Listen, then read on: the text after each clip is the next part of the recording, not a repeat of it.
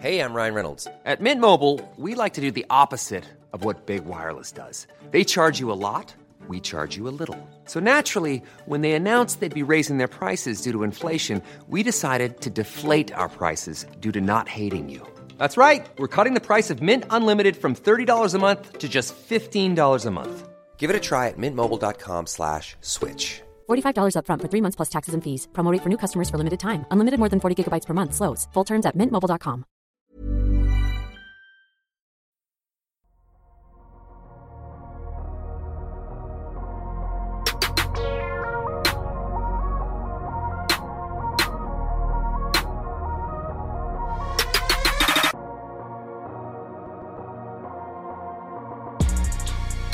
Salut à tous, très très heureux de vous retrouver pour cet épisode tant attendu, le DH20, le classement des 20 meilleurs joueurs NBA Made in Dunkebdo, une émission que l'on tisse depuis des mois, voire des années, que l'on prépare depuis autant de temps.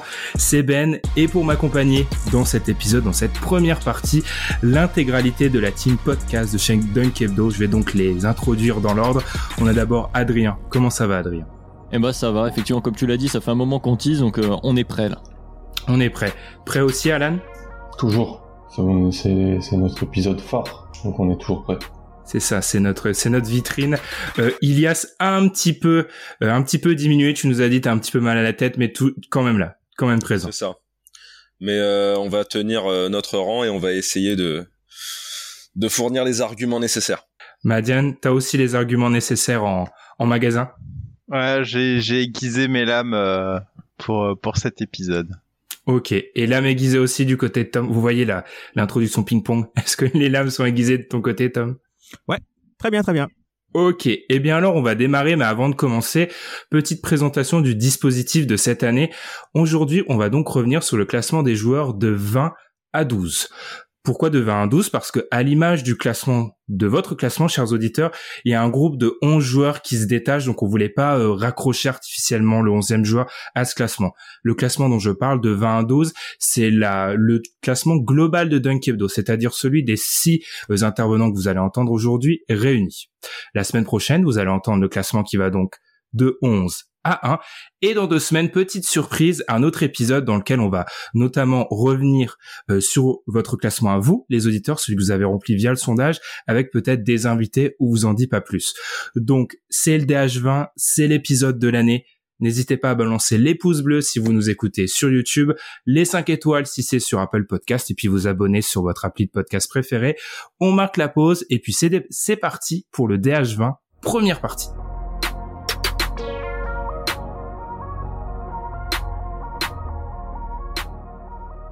Le DH20, c'est un classement, messieurs, mais c'est surtout une méthode propre à chacun. Et comme chaque année, plutôt que de, voilà, de, mettre en feu Twitter sur un classement, on décide à chaque fois de passer la première partie de la première partie sur la méthode de classification de chacun. Alors, comme d'habitude, les gars, je vais vous demander, dans un premier temps, de présenter, bah, qu'est-ce qui compte pour vous, comment vous classez, et on va garder le même ordre. Donc, Adrien, je te laisse commencer. Euh, déjà la première chose que j'ai envie de préciser, c'est on s'était mis d'accord nous entre nous de cette année mettre un peu plus de poids sur euh, sur l'aspect santé. Euh, alors au-delà de- des cas Covid, etc., mais sur les, les blessures, surtout les joueurs qui ont tendance à un peu plus se blesser. Donc forcément, on va avoir des, des joueurs qui sont descendus dans mon classement à moi, mais dans le classement euh, général, notamment puisqu'on n'arrive pas à les voir régulièrement euh, sur un terrain en pleine santé. C'est la première chose. Et ensuite, euh, eh bien personnellement, j'ai réutilisé à peu près la même méthode que l'année dernière, c'est-à-dire qu'on est par groupe de joueurs, par tiers, vous l'appelez comme vous voulez, euh, parce que c'est très compliqué. On reste quand même sur des classements individuels dans un sport collectif, quoi qu'il arrive, c'est compliqué. Et euh, bon, avec la, prime euh, tout en haut du classement aux joueurs qui sont euh, la première option de ton équipe et que tu sais que tu peux construire autour de plus en plus facilement. Puis arriver à un certain stade, quand on commence à passer un cran en dessous, voilà, moi j'ai mis en avant différentes choses qui sont plus subjectives. On y reviendra sur les cas particuliers, mais sur si je veux avoir une deuxième option offensive, des gens qui sont des, porteurs de balles, est-ce qu'on a besoin aussi de défense? C'est un sujet qu'on va débattre, euh, dont on va débattre, euh, je pense, ensemble. Et puis voilà. Puis après, les, fins de classement, comme souvent, il y a un petit peu d'affect qui rentre dedans, mais on, aura le temps d'y revenir. Euh, moi, c'est, bah, comme j'avais expliqué dans l'épisode de l'année dernière, j'ai repris à- vraiment la même méthode. Euh, donc il y a un dispositif par, on se le fait tous, hein, par groupe de joueurs, comme l'a dit Adrien, par tiers. Euh, le premier tiers, c'est voilà le joueur qui par sa présence dans une équipe peut t'amener euh, en finale NBA et être dans le, la lutte pour le titre année après année. Et puis plus on descend, plus il y a de joueurs dans les tiers parce que les niveaux se resserrent pour moi entre les les joueurs entre eux.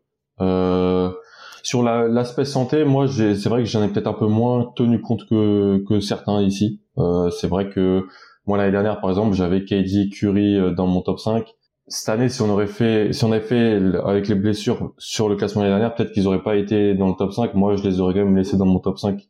Euh, j'ai vraiment une prime sur le talent, sur euh, les qualités intrinsèques du joueur. Alors, ça peut faire des, des paris et ça peut faire des, des gros loupés si jamais un joueur année après année commence à se blesser. Moi, il y a un, un ou deux joueurs que j'ai dû bah, malheureusement descendre parce que bah, on les voit pas assez haut niveau depuis quelques temps, depuis trop de temps.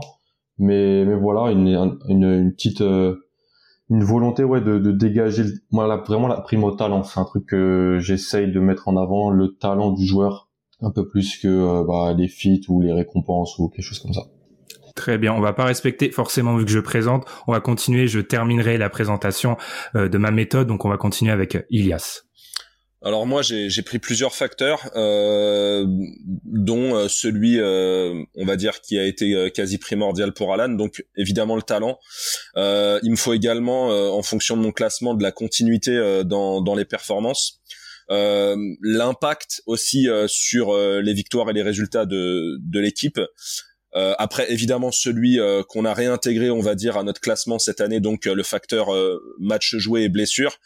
Euh, et après, évidemment, euh, ce qui, selon moi, est euh, un, un, facteur ultra déterminant, c'est l'accomplissement en playoff. Donc évidemment, si on a un delta négatif entre les capacités à, à, produire des chiffres en saison régulière et en playoff, forcément moi je le prends en considération. Et j'ai rajouté un petit bonus cette année dans mon classement parce que certaines fois j'avais des joueurs au talent et aux chiffres similaires. j'ai pour pouvoir créer une certaine bascule, j'ai intégré le, le facteur leadership. Eh ben, je vais poursuivre. Euh, moi, c'était euh, tout d'abord euh, pour séparer un peu les les joueurs. J'ai valorisé énormément les playoffs par rapport à la saison régulière. Donc ça, c'est vraiment, j'ai beaucoup valorisé les playoffs. Pour moi, c'est c'est extrêmement important. on en parlera également plus tard, mais j'ai une valorisation de l'attaque par rapport à la défense. C'est-à-dire qu'un joueur offensif va m'intéresser un peu plus parce que je considère qu'en playoff, euh, bah, et même en général, la meilleure attaque va toujours réussir à marquer sur une bonne défense et que ben c'est c'est ce qu'il dit, c'est toujours ben la meilleure attaque euh, réussit à scorer le panier malgré toute la défense que tu peux mettre parfois. Euh, et ensuite, ben il y a eu des tiers et en fait c'est selon les capacités à aller au titre. Donc euh, c'est les favoris euh, en tant que franchise player avec une équipe, les potentiels titres si ben ceux du, du tiers au-dessus sont, sont euh, ont des accidents de parcours, ce qui a pu arriver cette année. Et ensuite, ben les euh, les, les gros leaders ou les lieutenants qui peuvent euh, pas gagner seuls, mais qui pourraient gagner dans des, enfin aller en finale sur des circonstances particulières. Il y a ceux qui peuvent emmener leur équipe sur des runs de playoff euh, de temps en temps, et enfin un petit dernier tiers de, de joueurs à respecter, mais qui ne peuvent pas forcément faire de run en tant que leader d'équipe. Et euh, enfin, euh, pour les, les, cas particuliers, ça a été une question qui m'a permis de les départager. C'est est-ce que dans une série de matchs de playoff avec que des role players équivalents autour, c'est le meilleur joueur sur le terrain par rapport à tel autre joueur? Et c'est ce qui me permet des fois, quand j'hésite beaucoup entre deux joueurs, de dire ok, lui il sera au-dessus de celui-là parce que je considère que ce sera le meilleur joueur de la série s'il y a une série entre deux équipes équivalentes, mais qui contient euh, ces deux joueurs. Bah pour, pour moi du coup ce que j'ai fait c'est que bah, un peu comme vous hein, classement euh, essentiellement par tiers. Alors j'ai arrangé mes tiers en me disant euh, globalement est-ce que l'un des joueurs qui est en dessous peut vraiment être considéré dans par exemple dans une série de playoffs comme meilleur que un des joueurs qui est du tiers au-dessus. C'est comme ça que j'ai pu construire mes tiers. Euh, ensuite, pour faire des différenciations, j'ai joué sur le rôle plus que la position, c'est-à-dire que ce que je vais attendre d'un joueur dans certains rôles, par exemple, euh, on, va prendre euh, un initiateur, un initiateur offensif numéro un, je serai moins dur sur lui sur pour sa défense, peu importe sa position. Et euh, si c'est par exemple un défenseur, je serais un petit. Si c'est un défenseur qui apporte, un joueur qui apporte sa sa plus-value en défense avant, je serais un petit peu moins dur sur lui par rapport à son niveau offensif.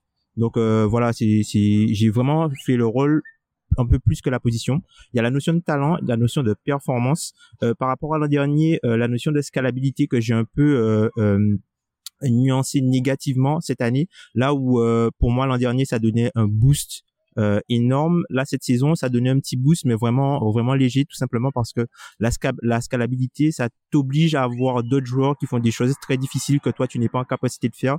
Donc, ça veut dire que c'est quand même une faiblesse même si ça reste une force dans euh, pour construire un collectif.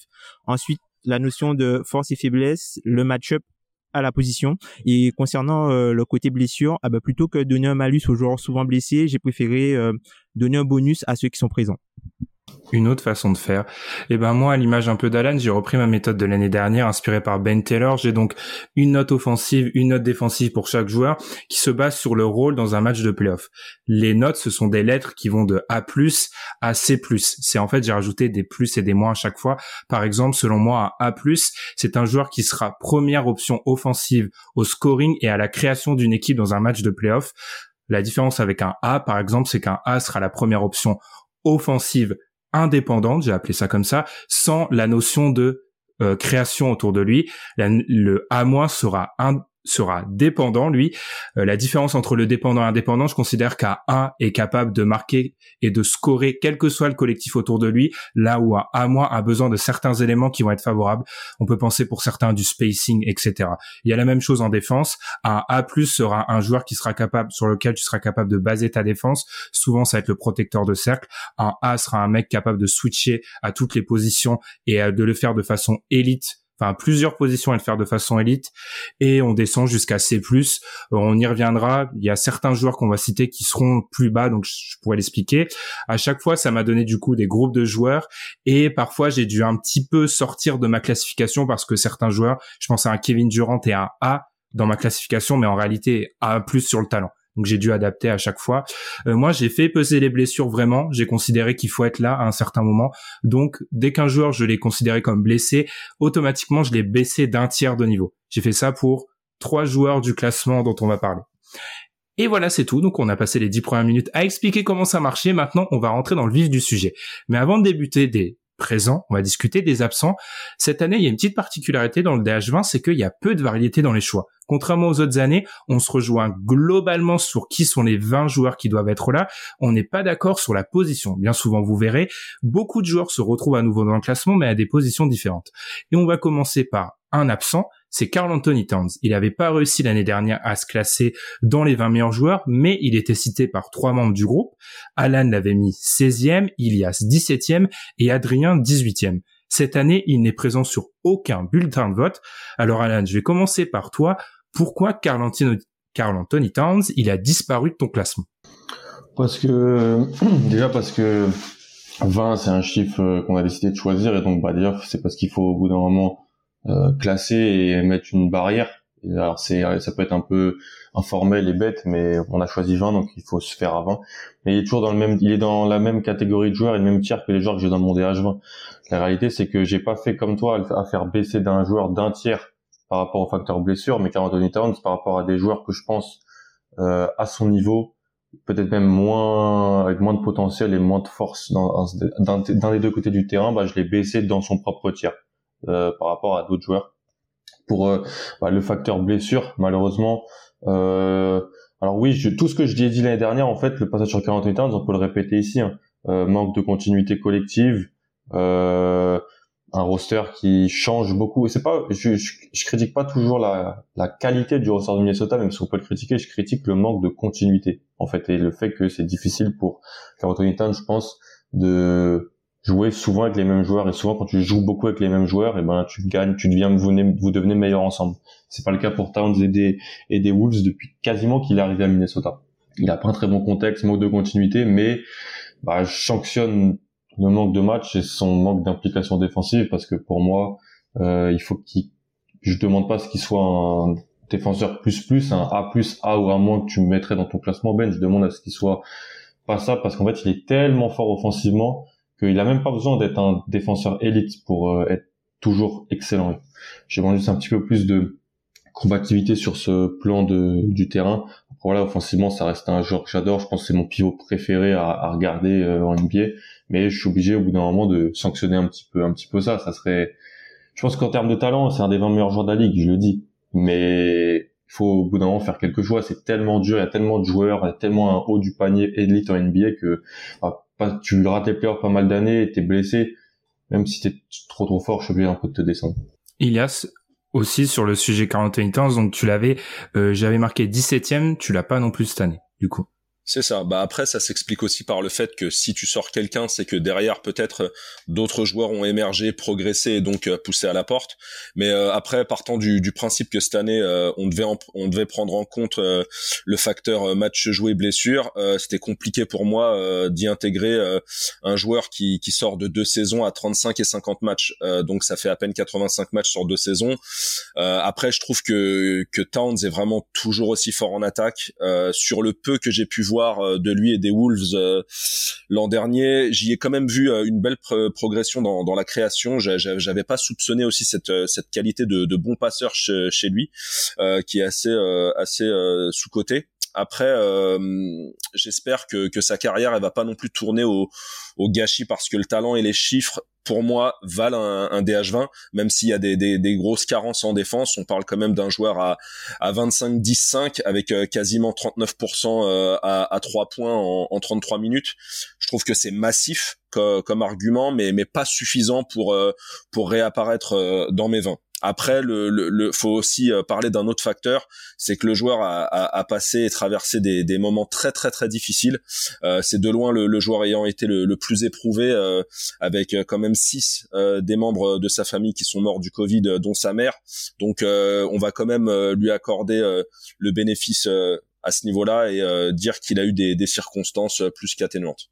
Et puis il y a ce fameux facteur aussi de, eh, tu parlais de continuité, de, de performance en playoff dans ce DH20, il y a des joueurs qu'on voit éclore sur la, plus grande scène euh, de la NBA. Et malheureusement pour Carl Anthony Towns, et je pense qu'on va en reparler sur d'autres joueurs, eh bien, ce n'est pas que à Minnesota qu'on a un joueur de très fort talent entouré d'équipes qui ne l'amènent pas jusqu'au playoff. Et du coup, c'est compliqué.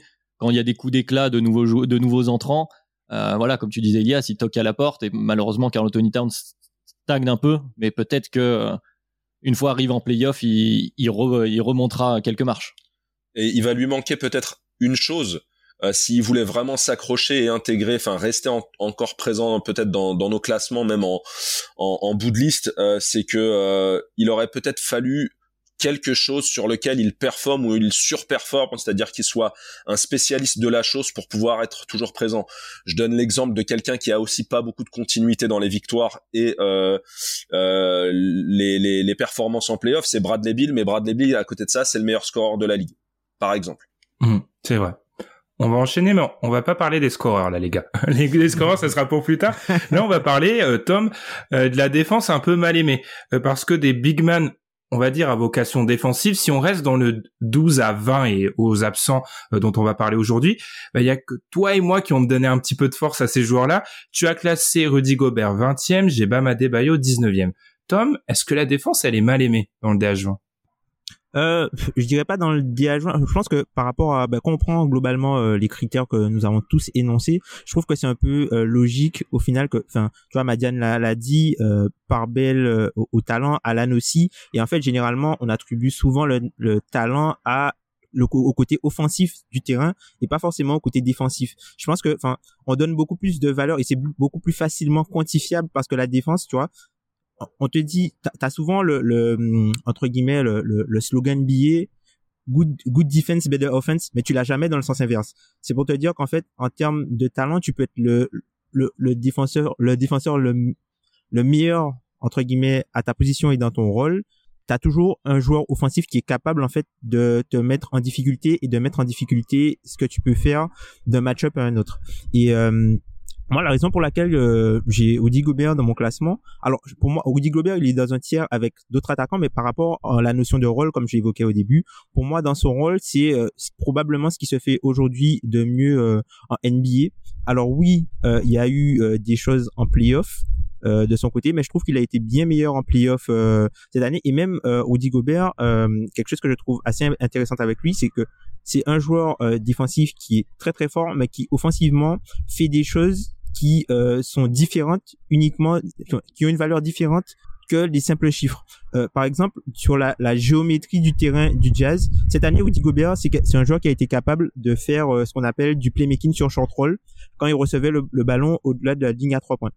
Ça a permis du coup de poser des pick and roll beaucoup plus haut et d'ouvrir le terrain aussi beaucoup plus facilement à Donovan Mitchell et ça lui a permis d'avoir des angles intéressants pour attaquer euh, la raquette. Si jamais il n'avait pas cette notion de playmaking dans son jeu, ben il, une fois qu'il aurait eu la, la dump off pass euh, au niveau de Will la défense se serait adaptée. Alors que lui, il permet, il a permis cette saison de faire un peu bouger le ballon. Et euh, du coup, c'est un joueur qui est très fort défensivement. Et je trouve que offensivement, sa valeur est un peu sous-estimée. Ok, bah moi, t'as défendu ton défenseur, je vais défendre le mien, ma Debayo. Je suis totalement d'accord sur l'aspect euh, l'attaque vaut plus que la défense. Moi, dans les notes dont j'ai parlé, je donne du 60-40 attaque, voire du 66-33. J'estime que l'attaque est plus importante. Seulement, quand je suis arrivé à mon dernier tiers, qui pour moi est de 18 à 20, j'ai eu un vrai problème, c'est que je voyais que des forces attaquants et un peu limite en défense. Et c'est pour ça que j'ai voulu donner un petit peu un petit push à Bama Debayo parce que des défenseurs comme lui qui sont élites, c'est-à-dire qui selon moi sont des A+, parce qu'il l'a prouvé, il peut jouer dans tous les systèmes avec euh, avec Spolstra, Spolstra l'a fait jouer absolument n'importe où. C'est un des rares qui peut switcher 1-5 en étant ridicule nulle part. Ben, quand tu fais un résumé du DH20, des mecs comme ça, il y en a, moi j'en considère qu'il y en a trois. Et je trouve ça assez intéressant de donner un peu d'avantage à, ce joueur-là. Et puis, enfin, c'est un défenseur de l'année. Enfin, franchement, il n'y a pas Rudy Gobert, c'est un défenseur de l'année. Et l'avantage que je lui donne par rapport à Rudy Gobert, c'est que je trouve que sa campagne de playoff a un peu, euh, en fait, elle a totalement gommé ce qu'il a fait cette année. Il est beaucoup plus à l'aise à mi-distance. Il prend 50% de ses tirs à mi-distance. Il a 45% de réussite. Il a 50% au lancer franc. Euh, il a toujours ses petites passes dans le système où il sert de hub. Euh, c'est un joueur qui, en plus, moi, je trouve, dans les screen assists, etc., il a une importance assez intéressante du côté, du côté de Miami. Et j'estime, contrairement à Rudy Gobert, que c'est, ça peut être le deux ou troisième joueur en playoff option. Et en fait, il l'a prouvé, en fait parce qu'il l'a fait l'année dernière. Alors certes, la bulle, certains ne, ne lui accordent pas vraiment d'importance, mais je trouve que Bama Debayo l'a déjà fait. Donc selon moi, il a un avantage par rapport à d'autres à ce niveau-là dans un DH20, euh, surtout que lui, enfin on parle des contextes difficiles comme un Carl Anthony Towns, c'est peut-être que sur une année, mais le contexte Miami est absolument déplorable l'année dernière. La moitié de l'équipe, il y a les Covid, etc. Ils sont morts du retour de la bulle et il a joué, il a été meilleur, il s'est amélioré. Je l'avais l'année dernière, je me sentais un peu obligé de l'avoir cette année. On va passer d'un d'un joueur impressionnant sur son. Oui, vas-y Tom. Bah du coup, Bam, euh, je trouve que c'est un, un, joueur euh, hyper intéressant euh, parce que si tu as un parallèle à faire, par exemple avec un joueur comme Bam Adebayo, en fait c'est limite un mix qui serait, par exemple, entre Anthony Davis qui est plus haut dans le classement et peut-être Nikola Jokic euh, sur le, côté passing game, même si je trouve que euh, d'un point de vue numérique, le côté passing est un peu surcoté dans le sens où il y a énormément de passes décisives, c'est des dribble and off avec Duncan Robinson et c'est plus une passe avant le panier qu'une vraiment une passe décisive. Enfin pour moi. Après, c'est vrai que d'un point de vue vision de jeu, timing, euh, la possibilité de faire énormément de choses sur les cuts, en gros, euh, je trouve que c'est dans son playmaking, c'est un joueur qui a beaucoup progressé, mais c'est sur du playmaking vraiment stationnaire où il est quelque part, il arrive à prendre la bonne décision. Là où, par exemple, sur Rudy Gobert, on a vu beaucoup plus de choses en mouvement et prise de décision rapide. Mais enfin, globalement, enfin, Bama Mayo, enfin, j'ai vu pas mal de j'ai vu pas mal de fans par exemple du 8 euh... il, reste quand même bien meilleur dans, dans la lecture etc que Rudy Gobert quand même ah oui ah oui clairement clairement. Largement il y a pas de il y a, y a pas de souci là-dessus. D'accord y a pas de souci là il y a pas de souci là-dessus. Mais globalement tu vois moi j'ai vu pas mal de fans du 8 cette saison euh, se plaindre de son niveau euh, de d'activité d'agressivité. Et au final tu vois c'est un joueur qui finit avec 25% de 25% d'usage quoi. Donc enfin je trouve qu'il est, il est il bien là où il est je pense. Il est bien enfin c'est clairement un top joueur NBA quoi.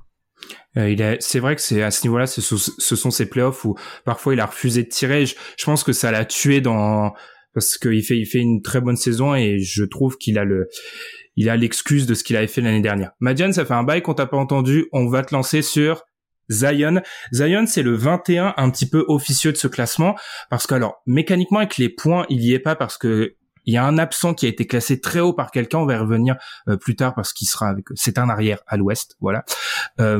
Mais Zion est présent dans trois classements. Est-ce que c'est une question de temps Et puis pourquoi t'as mis Zion 20e, toi, Madiane? Euh, du coup, Zion, en fait, euh, cette 20e place m'a posé beaucoup de soucis, notamment parce que euh, il y avait des joueurs, les Thompson, il y avait plein de joueurs que j'avais envie de mettre euh, et des blessés, des joueurs, euh, des joueurs que je valorise beaucoup et je savais pas trop quoi en faire. Et puis j'ai commencé à me pencher sur le cas de Zion. Et en fait, c'est énorme en fait ce qu'il fait. En fait, on, avec le recul, parce que notamment je regarde pas spécialement cette équipe-là, euh, le, le, le Zion, c'est 27 points par match, plus de 60% au tir réel. Il a 61,6% au tir réel. Et en fait, c'est un monstre. C'est un vrai monstre des parquets. C'est impressionnant, en fait, ce qu'il a fait. Et du coup, je suis allé voir. Enfin, c'est un truc de dingue. En fait, euh, les Pélicans sont un peu dans les bas-fonds. On les regarde pas trop, etc. Mais Zion, ce qu'il fait dans cette équipe, c'est un truc de ouf. Et j'aime bien reprendre la phrase d'Alan qu'il a dit lors d'un des podcasts, c'est euh, Zion n'avait pas joué une seule minute en parquet NBA. Il avait dit non mais Zion est déjà là. Oui, là Zion est là pour moi. Et donc de par euh, enfin le côté très impressionnant, c'est-à-dire c'est comme Bradley Bill, c'est-à-dire ok les résultats collectifs, ok on peut venir plein de choses. Pour moi, il est suffisamment impressionnant pour justifier une 20e place, surtout face à d'autres joueurs blessés, d'autres joueurs à qui je pourrais reprocher des choses. Là, il a joué cette année, il a fait une excellente saison. Pour moi, ça mérite euh, une 20e place. Il faut respecter euh, ce qu'il fait actuellement alors que c'est seulement sa deuxième saison. Petite question sur Zion, est-ce qu'il bénéficie pas, euh, Madiane, je préciserai que Zion est présent en 20e chez Alan, 20e chez moi, 20e chez toi, Madiane, donc on a essayé de le glisser, est-ce qu'il bénéficie pas, bénéficie pas de son absence en playoff en fait? Parce que en fait il est jeune et il y a, il a pas encore en playoff, donc on se dit ouais, et du coup on, je sais pas, on préfigure un peu de ce qui va se passer on, on, peut pas préfigurer. En fait, moi, à partir du moment où je ne peux pas savoir, euh, j'ignore. C'est-à-dire que moi, j'ai souvent euh, eu des mots durs envers Triangle. Genre, vous allez voir en playoff, vous allez voir en playoff. Euh, maintenant, je me tais. Donc maintenant, j'ai arrêté de préfigurer. Je l'ai pas vu en playoff, je l'ai pas vu en playoff. Point. Et donc, et donc, dès lors que je ne suis pas au courant euh, d'un état de fait, je l'utilise pas en argument positif ou négatif, j'ignore simplement dans mon classement. C'est, je me protège vis-à-vis de peut-être d'erreurs de jugement que j'ai pu commettre par le passé. Se taire sur triangle, mais quelle idée. Euh, par, par, continuons sur. Euh, on parlait de pas de playoff. On va finir sur toi avec les absents. Adrien, avec Zach Lavine. Euh, tu nous as glissé ton petit Zach Lavine à la 20e place. Tu l'as pas mis au-dessus de Bradley Bill, c'est déjà pas mal. Euh, pourquoi? Donc ça veut dire que ta tech elle est ah, finie. Ah si si si. Ah si, il a pas parce que j'ai pas Bradley Bill. Il a, il a, pas Bradley Bill dedans. Donc tu continues. Allez continue. Vas-y Adam. Ouais, mais après c'est un peu comme ce que tu ce que tu disais Ben un peu plus tôt. Moi j'ai euh, à partir de allez 14 15e place jusqu'à 25 euh, 30 euh, c'est un tiers qui est très très proche. C'est des joueurs qui avant donc pour donner un peu les coulisses, on avait une deadline pour rendre les classements à Ben. Bon, pendant les trois jours avant de rendre les classements, ça a changé toutes les deux heures à peu près. Et même au moment où j'ai envoyé mon classement à Ben, c'était pas Zach mon 20 et je l'ai changé euh, euh, juste pour euh, pour là. Donc pour le clin d'œil oui, mais c'est mais c'est aussi parce que je, le pense un peu, je l'espère peut-être un peu trop. Mais voilà, c'est c'est dans ce tiers là de joueurs, il y a plein il y a plein de choses qui peuvent rentrer en compte parce que j'ai aussi bah, tous les joueurs dont on vient de parler, les Cat, les Zion, donc évidemment Bradley Bill, Rudy Bam, on est sur des profils totalement différents. Il y a on peut donner des arguments pour l'un ou pour l'autre. Euh, moi, j'estime, donc effectivement, Zach Lavine, on l'a pas vu en playoff, mais euh, de ce qu'il a fait toute l'année, il m'a franchement impressionné. Je, bon, alors certes, avec le point de vue de, de, de, de fan des Bulls, mais du coup, j'ai vu beaucoup, beaucoup de matchs. Euh, sa, sa, sa, capacité à scorer cette année avec une attaque qui était vraiment pas extraordinaire du tout. Il finit, il est pas dans le 50-40-90 parce qu'il fait 85% au lancer franc, il est quand même à 50-40 avec une difficulté de, de tir très élevée. Mais vraiment, il a mis des trucs. Et, euh, et je trouve qu'il progresse dans son aspect défensif aussi, euh, dans la création mine de rien. Il cherche un peu plus ses coéquipiers. Voilà, moi c'est euh, dans ce tir-là de joueur, j'ai voulu le mettre. Alors 20, ça fait un peu wild card, mais euh, ça ne me choque pas du tout. Euh, pour moi, Bill, c'est aussi là, c'est les mêmes arguments pour les mêmes contraintes parce que ben pas en playoff. Enfin bon, Bill plus ou moins parce que Washington a réussi à se glisser dans les play-ins, mais mais avec une équipe autour très compliquée. Voilà, c'est tout ce type de joueur là on peut donner la part belle à Zion, on peut la donner à voilà à Zach Lavine, à Bradley Bill. Tout ce tout ce tir de joueurs là pour moi se tient, mais j'avais envie voilà de, de mettre en avant mon, mon, mon préféré dans, dans ce tir là. Très bien. De toute façon, Bradley Bill, on en parlera, on aura le temps. Messieurs, on a passé 30 minutes à préparer le terrain. On a passé 20 minutes, 15, 20 minutes sur les absents. On rentre dans le vif du sujet. Avec à la 20e place, le seul entrant cette année. C'est-à-dire que les 19 premiers étaient déjà là l'année dernière, mais pour l'immense majorité vont changer de place. À la 20e place, on retrouve Trey. Alors, pour éviter que le podcast dure 8 heures, ce qu'on a décidé de faire, c'est de bien souvent mettre euh, en confrontation, tout ça va rester très clément, mettre en confrontation les deux membres du site qui ont les avis les plus éloignés sur le joueur en question. Parfois ça va être deux, parfois ça va être trois, ou parfois ça sera une question sur un joueur. Euh, franchement, si vous nous écoutez depuis 2-3 ans, je pense que sur le cas Triangle, vous pouvez deviner très rapidement de qui il va être question. Donc, Alan, tu as Triangle à la 16e place de ton DH20. Adrien, tu l'as 19e comme Ilias qui l'a aussi 19e. Il y a Madiane, tu l'as 18e. Tom et moi-même, il est absent de nos DH20, sachant que pour une raison qui m'échappe, on pense que je déteste Young. Je vais te laisser commencer. Euh, Alan et défendre pourquoi tu as fait entrer Young et de façon assez magistrale parce qu'il se retrouve 16e de ton classement. Euh, je vais essayer, de faire court parce que de toute façon j'ai déjà beaucoup parlé de Young cette année. J'en ai longuement parlé dans l'épisode sur les prospects où déjà j'étais assez le top 10 des prospects où j'avais mis en avant que pour moi je l'avais mis dans le même tiers que Tatum et Zion. C'était avant les playoffs je crois que c'était en février ou mars qu'on avait fait cet épisode et c'était on avait eu des bons débats sur tout ce sujet avec Tom Adrien sur versus Jamorand versus euh, Shea versus les jeunes un peu guard meneurs de la ligue. Exactement. Euh, avec euh, même Darren Fox. Euh, et moi j'assume j'en on s'était un peu écharpé euh, tous les six et tout. J'avais Young limite dans ma All NBA euh, sur la saison régulière. Et ensuite les playoffs, euh, les playoffs sont arrivés. Moi, je vais pas, je vais pas surcoter ces playoffs. Je vais pas essayer de surcoter ces playoffs. C'est des playoffs où en plus il a été un petit peu irrégulier au tir par moment, mais où en fait, moi, c'est Sam Vecini qui l'a dit dans un de ses podcasts. Je comprends pas, et je pense que Ben, tu vas essayer de me prouver l'inverse, et tu auras sûrement de bons arguments. Je comprends pas qu'on ait pu, qu'on ait pu douter du fait que Trey Young serait pas un bon joueur de playoff. Il a tout en magasin, pour être un excellent joueur de playoff. Et le jeu moderne de 2021 fait que Trae offensivement avec la balle en main, mais c'est sûr que ça va marcher en playoff. C'est sûr que comment on a pu douter du fait qu'une attaque menée par Trae dans un setting playoff allait pas mettre des points? Moi, c'est ça que j'ai, c'est ça que j'ai vraiment vu durant ces les trois tours de playoff. Alors contre les Knicks, c'était assez tranquille, on va dire.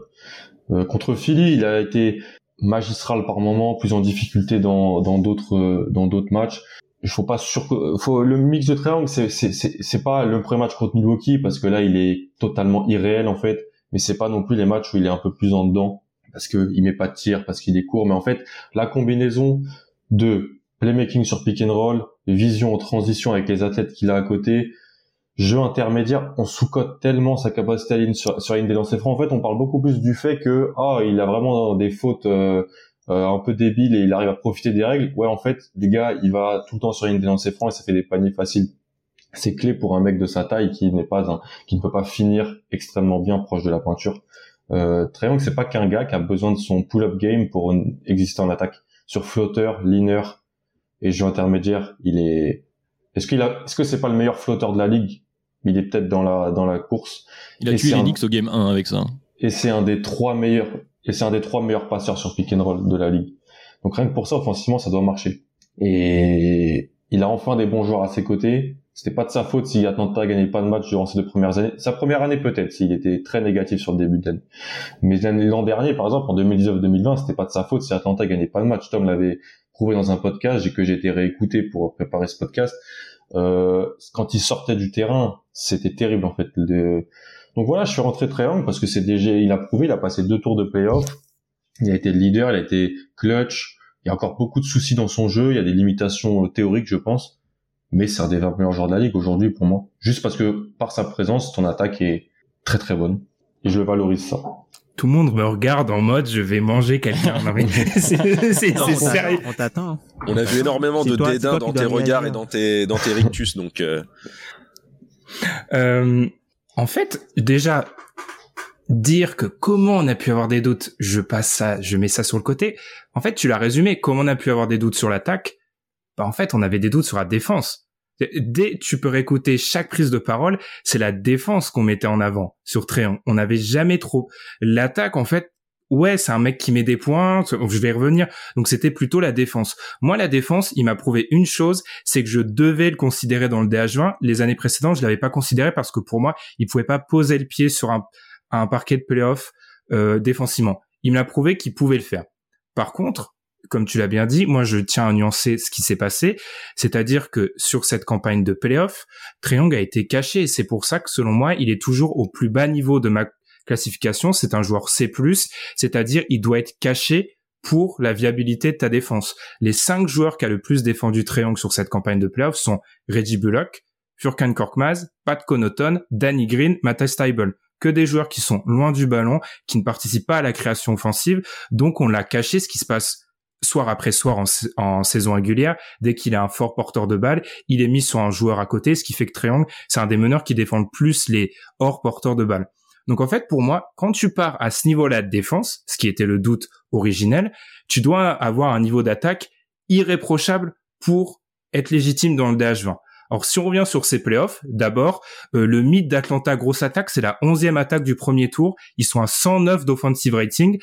Pour donner un, petit point de comparaison, 109 11e, le dixième est à 114. C'est-à-dire qu'ils sont de très loin dans les moins bonnes attaques du premier tour des playoffs. Passons. On passera sur les tours d'après où ils sont, ça n'a jamais été une grosse attaque.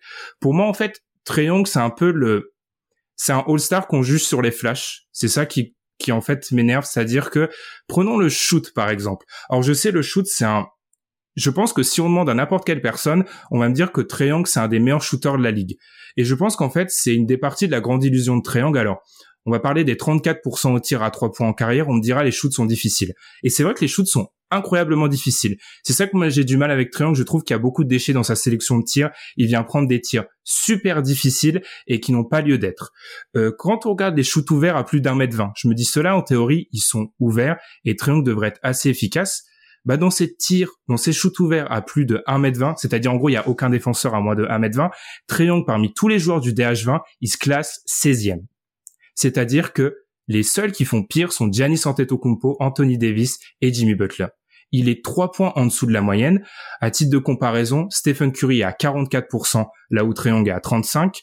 Jamal Murray, qui était là l'année dernière, qui n'y est plus, à 42, là où Triangle est à 35. Damien Lillard est à 41, là où Triangle est à 35. Donc moi j'ai un vrai problème vis-à-vis de ça, c'est-à-dire que Triangle, c'est un joueur qui va prendre très beaucoup de shoots à plus de 9 mètres, mais qui en fait a une efficacité euh, derrière la ligne à 9 mètres qui est égale. Donc Triangle c'est un gros shooter parce qu'il fait peur sur la portée, mais il fait c'est pas un shooter efficace. Et quand tu rentres dans le DH20, il y a une notion d'efficacité qui, selon moi, est déterminante. Et il n'y a pas d'efficacité, en fait. Comparé à d'autres joueurs, je lui demande d'être irréprochable compte tenu de son impact défensif. En ISO, de tous les arrières du DH20, c'est celui qui a fait les moins bons playoffs. Alors, tu vas me dire qu'il avait des gros défenseurs face à lui. Le joueur qui est au-dessus de lui, c'est Luka Doncic. Niveau gros défenseur, sur le premier tour, il a aussi vachement eu de la Enfin, en face de lui, il y a eu du monde. Et encore une fois, les stats en ISO de Triangle sur la saison régulière ne sont pas incroyables. Je lui demande d'être irréprochable. Là où je suis d'accord avec toi qu'il est élite sur pick and roll, c'est un des meilleurs joueurs de la ligue sur pick and roll. Je trouve qu'il y a peu de variété en fait en attaque.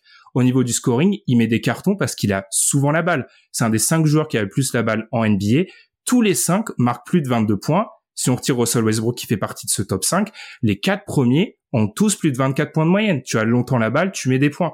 Donc en fait, Trayon pour moi est un joueur incroyable, incroyable passeur, incroyable sur pick and roll. C'est un shooter qui fait très peur, mais qui pêche en efficacité. Donc c'est un joueur très fort, mais c'est imparfait pour aller dans le DH20. Pour moi, quand tu es si mauvais en défense, tu dois être irréprochable en attaque.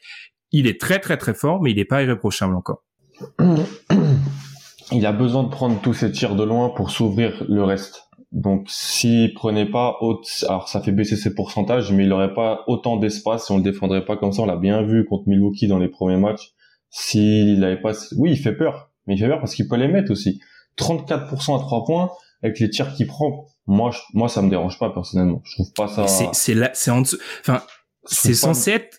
C'est censé être un, un, un, shooter élite. 34, c'est pas non, Ça, mais ça c'est l'idée qu'on en a, mais c'est faux. C'est pas, c'est pas, c'est pas le shoot. Ça, son arme principale à triangle.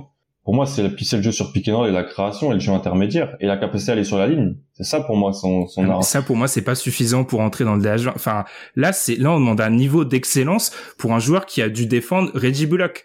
Enfin, genre, il faut. Mais ça, il faut- ça, c'est, mais c'est normal quand t'as autant la balle en attaque. En fait, tout ça, mais ça, vous allez, vous allez pas le reprocher à Luca, par exemple. Vous allez jamais le reprocher à Luca de jamais Euh. Luca en, en playoff, euh, il coltine, il switch sur des mecs, il switch sur Kawhi il des défend fois. hein. pas, mais il défend jamais. Il a ça, jamais défendu.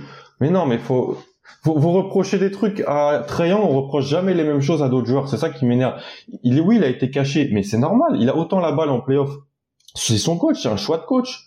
Et son coach se dit, bah oui, il a des limitations physiques, je vais pas non plus le- Il, l'envoyer au il charbon. fuit les switches. Regarde, regarde la série, regarde la série. Il fuit les switches. Mais c'est normal parce qu'il sait que ça va être négatif pour sa défense. Et il a d'autres bons gars à côté à envoyer dessus. Ouais, donc il est négatif. Euh, Luka Doncic ne fuit pas les switches. Regarde la série contre Mais les il Clippers. fait- oui, mais il se fait Pas quand le même gabarit. Ben. Ouais, ouais, mais il se fait torpiller sur chaque switch quand même. Ah Il ouais, mais c'est pas, c'est pas, on n'est pas, on n'est pas au salon d'agriculture. C'est pas au poids du mec. ça. Enfin, franchement. Bah non, Si- mais toi qui regardes toujours le résultat plutôt que juste comment ça se passe, moi le résultat, je vois la même chose. Je vois à chaque fois deux mauvais défenseurs. Que tu veuilles bien défendre ou que tu refuses pas, moi je vois le même résultat à la fin. Je, trouve c'est c'est une question sur Luca en, en saison régulière, mais pas sur Luca en playoff. Mais on va pas passer trois heures parce qu'on a encore 15 000 joueurs sur lesquels à débattre. Donc vous voyez, sur ce cas-là, on sera pas d'accord. Deux qui seront pas d'accord non plus, c'est sur le cas Kyrie Irving. Donc Madiane contre Ilias. J'ai mis un versus, mais il y a pas, il y a pas de besoin de versus. Et c'est un peu la question de la pondération de la blessure, ça, parce que Kyrie Irving est absent de certains classements et je pense que les trois personnes qui ne l'ont pas mis, donc Adrien, Madiane et moi-même, c'est une grande question de blessure. Je vais te laisser commencer, Madiane. Oui, euh, moi j'avoue que Kyrie Irving en bonne santé et tous les jours dans le DH20, c'est un extraordinaire joueur, un extraordinaire attaquant et je pense qu'il y a personne ici qui pour dire le contraire. Néanmoins, euh, du coup depuis son départ de Cleveland, il joue deux fois à peu près les playoffs et il se blesse euh, cette année pendant. Euh, il a joué 50 matchs de saison régulière euh, en moyenne ces quatre dernières années. Et même euh, quand on regarde l'historique global de sa carrière, c'est 58 matchs de saison régulière en moyenne. Donc c'est même pas un problème inhérent à récemment. Euh, c'est un problème qu'il a toujours eu et qui empire en fait, j'ai l'impression, au fur et à mesure des années. Il a joué 74 matchs ces deux dernières saisons et il se blesse du coup euh, pour les playoffs. Enfin, là c'est trop, c'est trop. Et, et moi, le problème de Kyrie, c'est que euh, les Nets, euh, pour moi, euh, sont favoris, oui, mais je suis pas sûr qu'ils pourront compter sur Kyrie Irving lors de leur campagne de playoff. Et pour moi, dès lors que tu, tu partes dans ta saison, t'es le favori pour le titre, et en fait, l'un de tes trois meilleurs joueurs, enfin le troisième meilleur joueur de ton équipe, t'es même pas sûr de pouvoir l'avoir, parce que c'est récurrent, bah moi, c'est une donnée trop chiante, en fait, et pour moi, ça le fait sortir automatiquement. Ilias, à l'inverse, toi, tu l'as gardé, Kyrie Irving, et tu l'as même très haut puisque tu l'as 14 dans ton DH20, personne l'a si haut. Pourquoi euh, Est-ce que c'est encore l'argument de, en fait, la présence et surtout tu l'as déjà vu faire et la, la constance en playoff? Même pas forcément. Euh, en fait, moi, si j'ai Kyrie aussi haut, euh, sans vraiment euh, prendre en, en compte euh, les blessures, euh, c'est parce que contrairement à ses précédentes blessures, euh, qui étaient beaucoup faites euh, de, de problèmes musculaires ou euh, de, de, de voire peut-être même de, de blessures un peu diplomatiques, euh, celle qu'il a subie dans le Game 3, et non, il, il, il n'était pas, pour euh, quand même euh, contredire Madiane, absent pour les playoffs, il s'est il s'est blessé quand même au match 3 face aux Bucks, et on peut vraiment dire que c'est dû à la malchance cette fois-ci, c'est-à-dire que il y a le, le, le la pointure 58 de Giannis qui est sous son pied, euh, il se dérobe la cheville et euh, malheureusement on l'a absent euh, euh, pour euh, pour le reste des playoffs. Mais euh, il faut quand même se remémorer quelque chose, c'est que à ce moment-là les Nets mènent 2-0 et que lui, Kyrie Irving, en compagnie de, de Kevin Durant, il était en train de démolir la défense élite des Bucks. Ils étaient clairement en train de, de, de les désosser sans James Harden. Et Kyrie y était pour beaucoup. Ils avaient absolument aucune solution face à Durant, mais également face à Kyrie. C'est-à-dire que là, on retrouvait le Kyrie, c'est-à-dire qui est finalement le meilleur dans la peau de celui qui finalement il n'a jamais voulu être, c'est-à-dire dans la peau du lieutenant. Et euh, vraiment, enfin, ce qu'il était en train de faire, c'était absolument incroyable. Et il y a aussi un autre aspect, c'est que il y a quelque chose dans lequel tu dois être élite pour pouvoir euh, t'octroyer dans mon DH20 euh, quelques petites dérogations, c'est euh, vraiment le talent. En termes de talent, euh, Kyrie Irving, il est, il est forcément là et euh, je vais, je vais forcément euh, lui griller la priorité par rapport à beaucoup d'autres joueurs. Et on peut dire que s'il s'était pas blessé, on était même quasiment tous unanimes pour le dire que s'il se blesse pas, pas sûr euh, qu'on célèbre les, les Bucks et que Milwaukee soit soit champion NBA 2021. Après, il y a quand même un, gros indicateur aussi concernant sa, forme de manière générale, c'est que il sort de cette saison Kyrie et c'est la saison où il a le plus scoré à l'intérieur dans la raquette et proche du cercle. Donc c'est dire s'il était bien physiquement, il avait envie d'aller au, au, cercle, mais forcément ça ça a tendance à un petit peu euh, élever le, la, la, capacité à se blesser, c'est ce qui est arrivé. Mais si on revient sur sa saison, il aligne quand même son son 26 6-5 avec un avec son meilleur pourcentage en carrière et euh, en dehors, on va dire, de sa finale 2016 euh, qui était absolument incroyable, on assistait selon moi clairement à la meilleure version de Kyrie Irving depuis euh, plusieurs années. Très bien. Je pense que ça se défend. Je vais le faire avec un mouvement de tête, mais je pense qu'Adrien et Madiane sont d'accord pour dire que euh, sans blessure, Kyrie Irving est top 20 NBA. On est tous d'accord. Eh, mais il était dans mon classement. Hein, ce que je disais tout à l'heure, c'était lui qui était qui était là déjà dans le classement que je t'ai envoyé. Donc euh, vraiment, on était voilà. Celui qui n'y était pas dans le tien, c'est Bradley Bill, Adrien. On l'a dit tout à l'heure. Et du coup, euh, on va parler un peu de Bradley Bill qui se classe donc 18e. Donc pour rappeler les trois premiers, Triangle 20, Kyrie Irving 19, Bradley Bill 18 et Bradley Bill c'est un peu la question de la limite du résultat collectif, c'est-à-dire eh bien que Bradley Bill il a dépassé euh, le premier tour des playoffs la dernière fois en 2017, nous sommes en 2021, ça commence à faire longtemps. Alors Adrien, est-ce que ça c'est ce qui explique en fait la difficulté à, à évaluer le niveau d'un mec comme euh, Bradley Bill pour le DH euh, Notamment, je vais, je vais reprendre un peu les points que j'ai donnés pour Zach Lavine, puisqu'ils sont très proches finalement déjà dans le profil et aussi dans les bah, dans les, les limites qu'on peut voir collectives euh, quand on quand on parle du DH20. Effectivement, bon, euh, Ilias l'a dit euh, tout à l'heure en début de podcast, euh, Bradley Bill, malgré donc l'absence de résultats collectifs, c'est le meilleur scoreur de la ligue. on a vu ses capacités à voilà bah, à scorer tout simplement qui sont qui sont irréelles. Personne peut en parler de talent là tout du long. On vient d'en parler sur Kyrie Irving. Je pense que Bradley Bill, tout le monde est d'accord pour dire que c'est un des, des top 20 talents de la NBA. D'ailleurs, j'en j'en prends pour preuve. On a tous les ans euh, des rumeurs de est-ce que enfin Bradley Bill va quitter Washington? Euh, quand la question se pose, il y a 29 équipes qui veulent Bradley Bill à peu près. Donc euh, je pense que ça, ça, ça, classe, ça classe le joueur puisque effectivement on parlait des tiers qu'on a utilisés dans le DH20. Bon, on a tout en haut ces fameux franchise players, les joueurs qu'on prend et ils nous direct ils font de ton équipe un contender. Je pense que si ton deuxième joueur, dans à peu près tous les cas, donc si tu un, un des, des mecs tout en haut des 5-6 meilleurs joueurs de la ligue, comme option 1. Si ton deuxième joueur c'est Bradley Bill, tu es très heureux. Euh, tu, tu peux pas faire mieux. Donc sur le profil euh, juste individuel, le joueur de basket, il, il, devrait être dans ce classement. Pourquoi il y est pas? Bon, moi, il est au même niveau que Zach Lavine. Il pourrait très bien y être. Ce ne serait pas, ce serait pas un scandale. C'est effectivement parce que bah, sur la durée, eh bien, il est enfermé à Washington. C'est aussi les arguments euh, qu'a donné, qu'a donné Alan tout à l'heure au niveau de 4, c'est que la continuité de cette équipe de Washington euh, enfin, c'est c'est c'est un bordel sans nom. Hein. On va on va employer les termes. Là, il y a eu une petite saison avec Westbrook qui leur a permis d'arracher les play-in.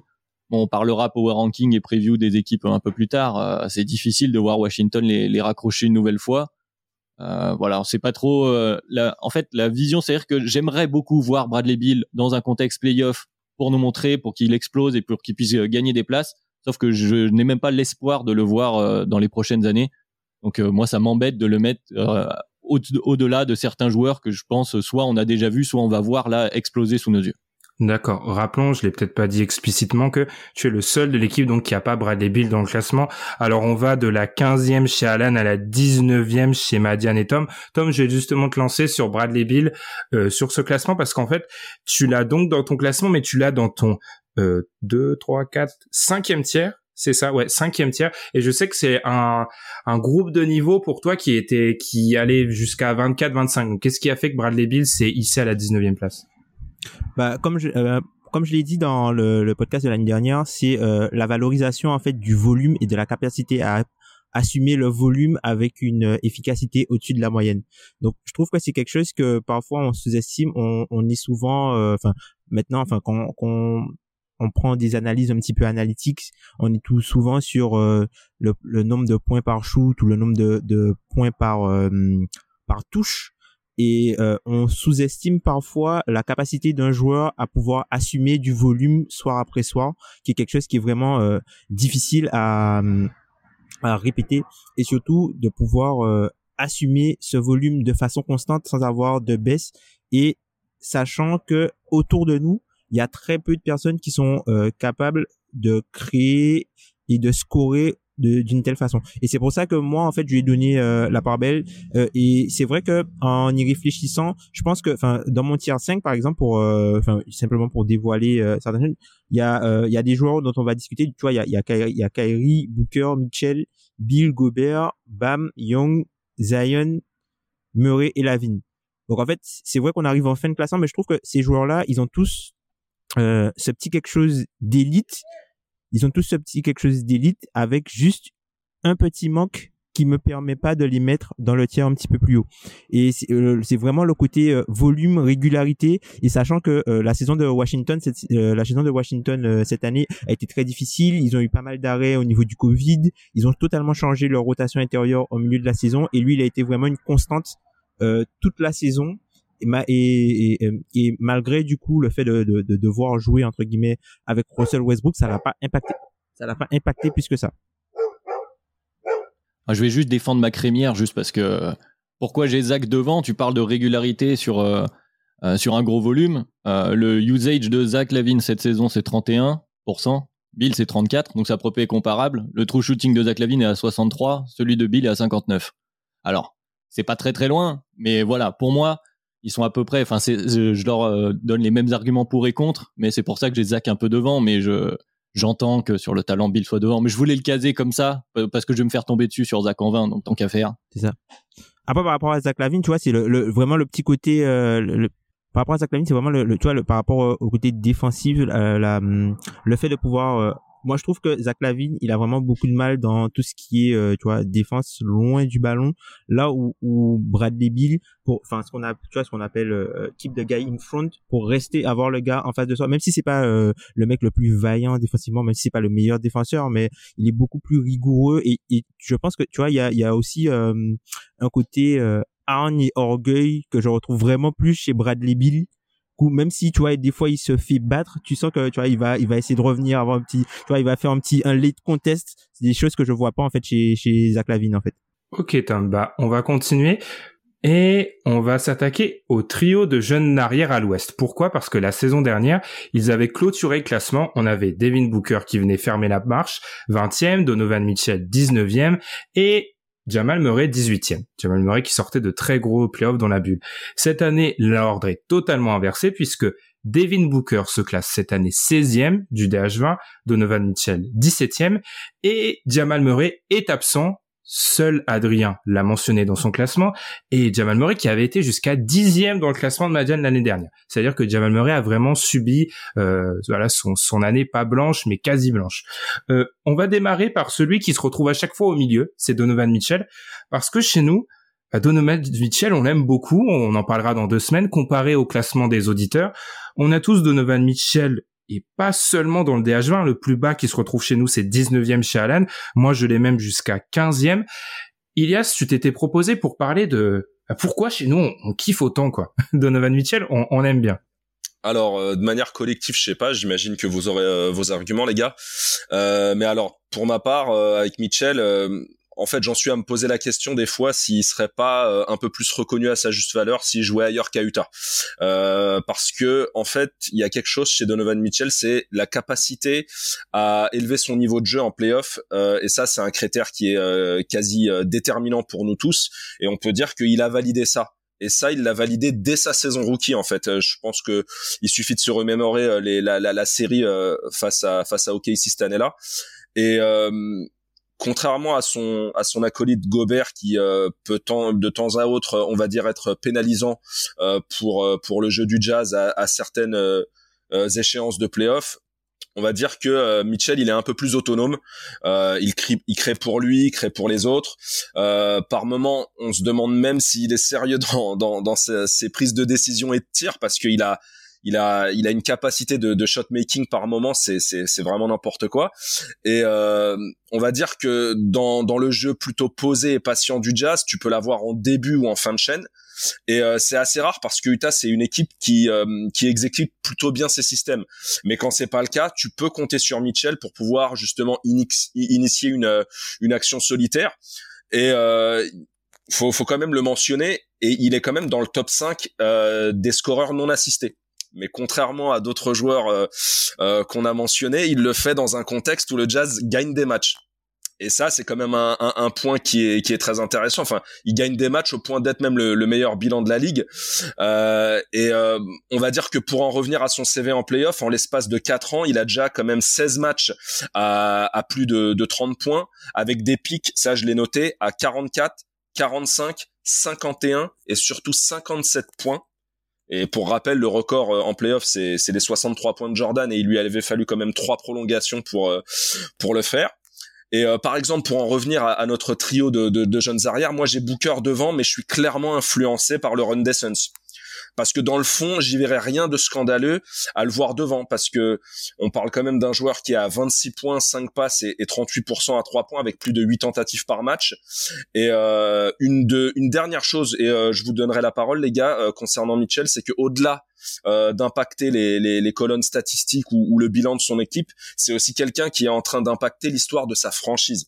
C'est euh, la première fois euh, cette saison qui dépasse les, les 25 points de, de, moyenne par match, et il est que le quatrième Jazz à, à, le faire. Donc les trois autres, c'est forcément Karl Malone, Adrian Dantley, forcément il a joué à Détroit, et le, le, le, euh, Pete Maravich. Donc désolé pour euh, certains joueurs euh, du, du, du, DH20 comme euh, notre ami le, le facochère volant Zion, mais il faudra encore un petit peu attendre pour pour passer devant Donovan Mitchell.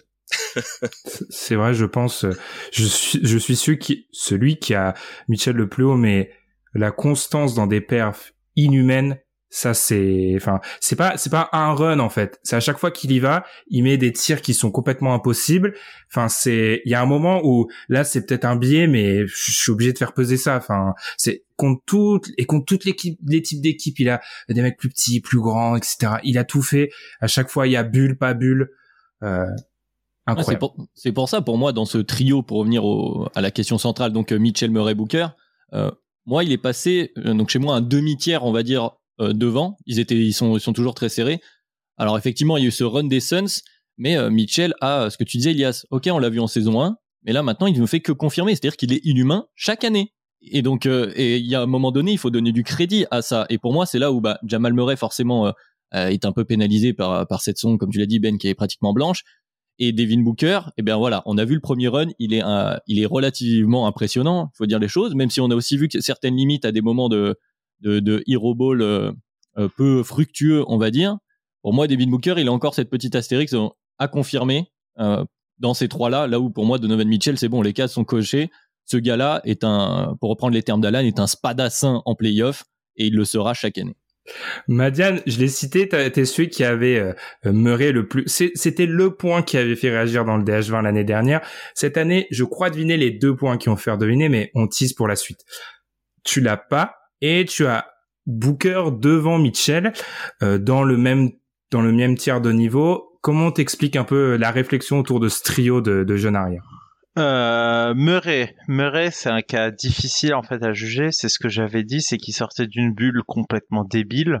Enfin, vraiment, c'était n'importe quoi. Honnêtement, sa bulle, c'est. Ses premiers playoffs étaient très bons aussi, il faut le dire aussi. Ouais, ouais aussi, il sauve, il sauve les Nuggets euh, d'une élimination au premier tour euh, lors de ses premiers playoffs. Les deuxièmes playoffs, il sort une bulle euh, incroyable. Et moi, je suis là et je dis, c'est quoi son niveau? Et j'ai pris le parti pris de dire, ok, on va partir du principe que son niveau, c'est la bulle. Si, si son niveau, c'est la bulle, c'est ça. Et j'ai mis 10. Après, bah forcément, c'est ce que j'avais déclaré l'an dernier ça peut très vite se pondérer. Il a eu une entrée en matière un peu difficile cette année, logique, la fatigue. Euh, beaucoup de joueurs qui sont allés loin dans la bulle ont eu du mal euh, à rentrer dans cette saison parce que ben c'était un peu proche. Euh, après, il s'est remis très bien et il, il, aligne une excellente saison, mais j'avais pas l'impression, et c'est clair vu que l'autre joueur était MVP, que c'était le meilleur joueur de son équipe. Enfin, clairement c'était pas le cas. Donc du coup, j'ai un, je me suis dit bon, ok, il est derrière.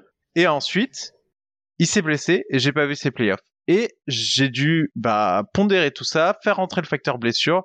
Je savais pas où le mettre et à force de pas savoir où le mettre, ben il était 20, il était 20, il était 20, il était 20 et à un moment, j'ai mis Zion parce que je me suis dit je je je sais tellement plus euh, que que c'est que c'est c'était quasiment inclassable et je me suis dit autant le sortir parce que c'est quasi inclassable. Tu, je ne sais pas où en est ce joueur, où, où est-ce qu'il en sera à son retour. Euh, est-ce que, euh, est-ce que du coup, euh, oui, je pense qu'il y retournera du coup l'an prochain s'il fait une saison complète. Je le pense sincèrement, mais je sais pas où le mettre parce que bah, j'ai besoin de voir un autre run de playoff des Nuggets avec Jamal Murray pour me refaire une opinion. Par contre, s'il ressort des playoffs historiques, vous allez le revoir très très haut parce que. Ouais, mais non, mais c'est ça, c'est là qu'il y a un problème en fait. Je suis désolé, hein. c'est là qu'il y a un problème. Si ça s'il faut qu'il refasse ça pour remonter H20, moi. Non, mais non, il rentre, il rentre. La question c'est où est-ce qu'il est? Est-ce que il passe un Donovan Mitchell qui aligne euh, des tartes en playoffs Mais Murray, il aligne des tartes en playoffs aussi, hein. Oui, pour, pour moi, pour moi, en fait, les trois arrières sont dans un espèce de mouchoir de poche, euh, les trois hmm. en santé il y a un espèce de mouchoir de poche euh, euh, Booker, Mitchell, euh, Murray qui peut se créer. Mais bah il faut, faut une confirmation quand même, même s'il a fait d'excellents runs de playoffs. Il faut pas qu'il se blesse. Il va aller au bout. Il va faire de très bons playoffs. Mitchell aussi se blesse hein, en playoff. Hmm? Hein. Mitchell aussi se blesse en playoff. Hein, et ça, il a joué la moitié de ses playoffs blessés cette année. C'était sa cheville qui le gênait énormément. Mais il joue, tu vois. C'est bête, mais il joue. Ah, ouais, il joue parce que c'est pas ouais, mais il a, vers la fin, c'était difficile. Hein. Et il a quand même loupé des matchs clés de mémoire. Le truc, c'est que je pense que dans le, je vais, te, je te laisserai Adrien. Quand tu prends le DH20, on, parle aujourd'hui de, de 12 à 20. Les 11 premiers sont dans une autre stratosphère, c'est, c'est des, c'est des mutants. Euh, je vais pas spoiler, mais euh, dans les mecs d'après, t'en as plein qui sont allés déjà très très très loin en playoff, qui ont mis des qui ont mis des tartes monumentales. Euh, on parlait de Kyrie quand même. Alors certes, le souvenir commence à dater, mais c'est des performances inhumaines en finale NBA. Il y a un moment où en fait, en fait, je comprends. Il faudrait qu'on qu'on commence à l'étendre parce que ça devient, oui, on demande euh, à un joueur d'être totalement inhumain pour rentrer. je vais lancer Alan un peu sur Jamal Murray absent et puis sur Devin Booker parce que j'ai l'impression que Booker, c'est un peu le Jamal Murray de cette année. C'est-à-dire qu'on se dit, OK, on a eu la campagne de playoff, mais est-ce qu'on essaye de pas trop s'enflammer, mais on est un peu dans une retenue qu'on a du mal à contrôler?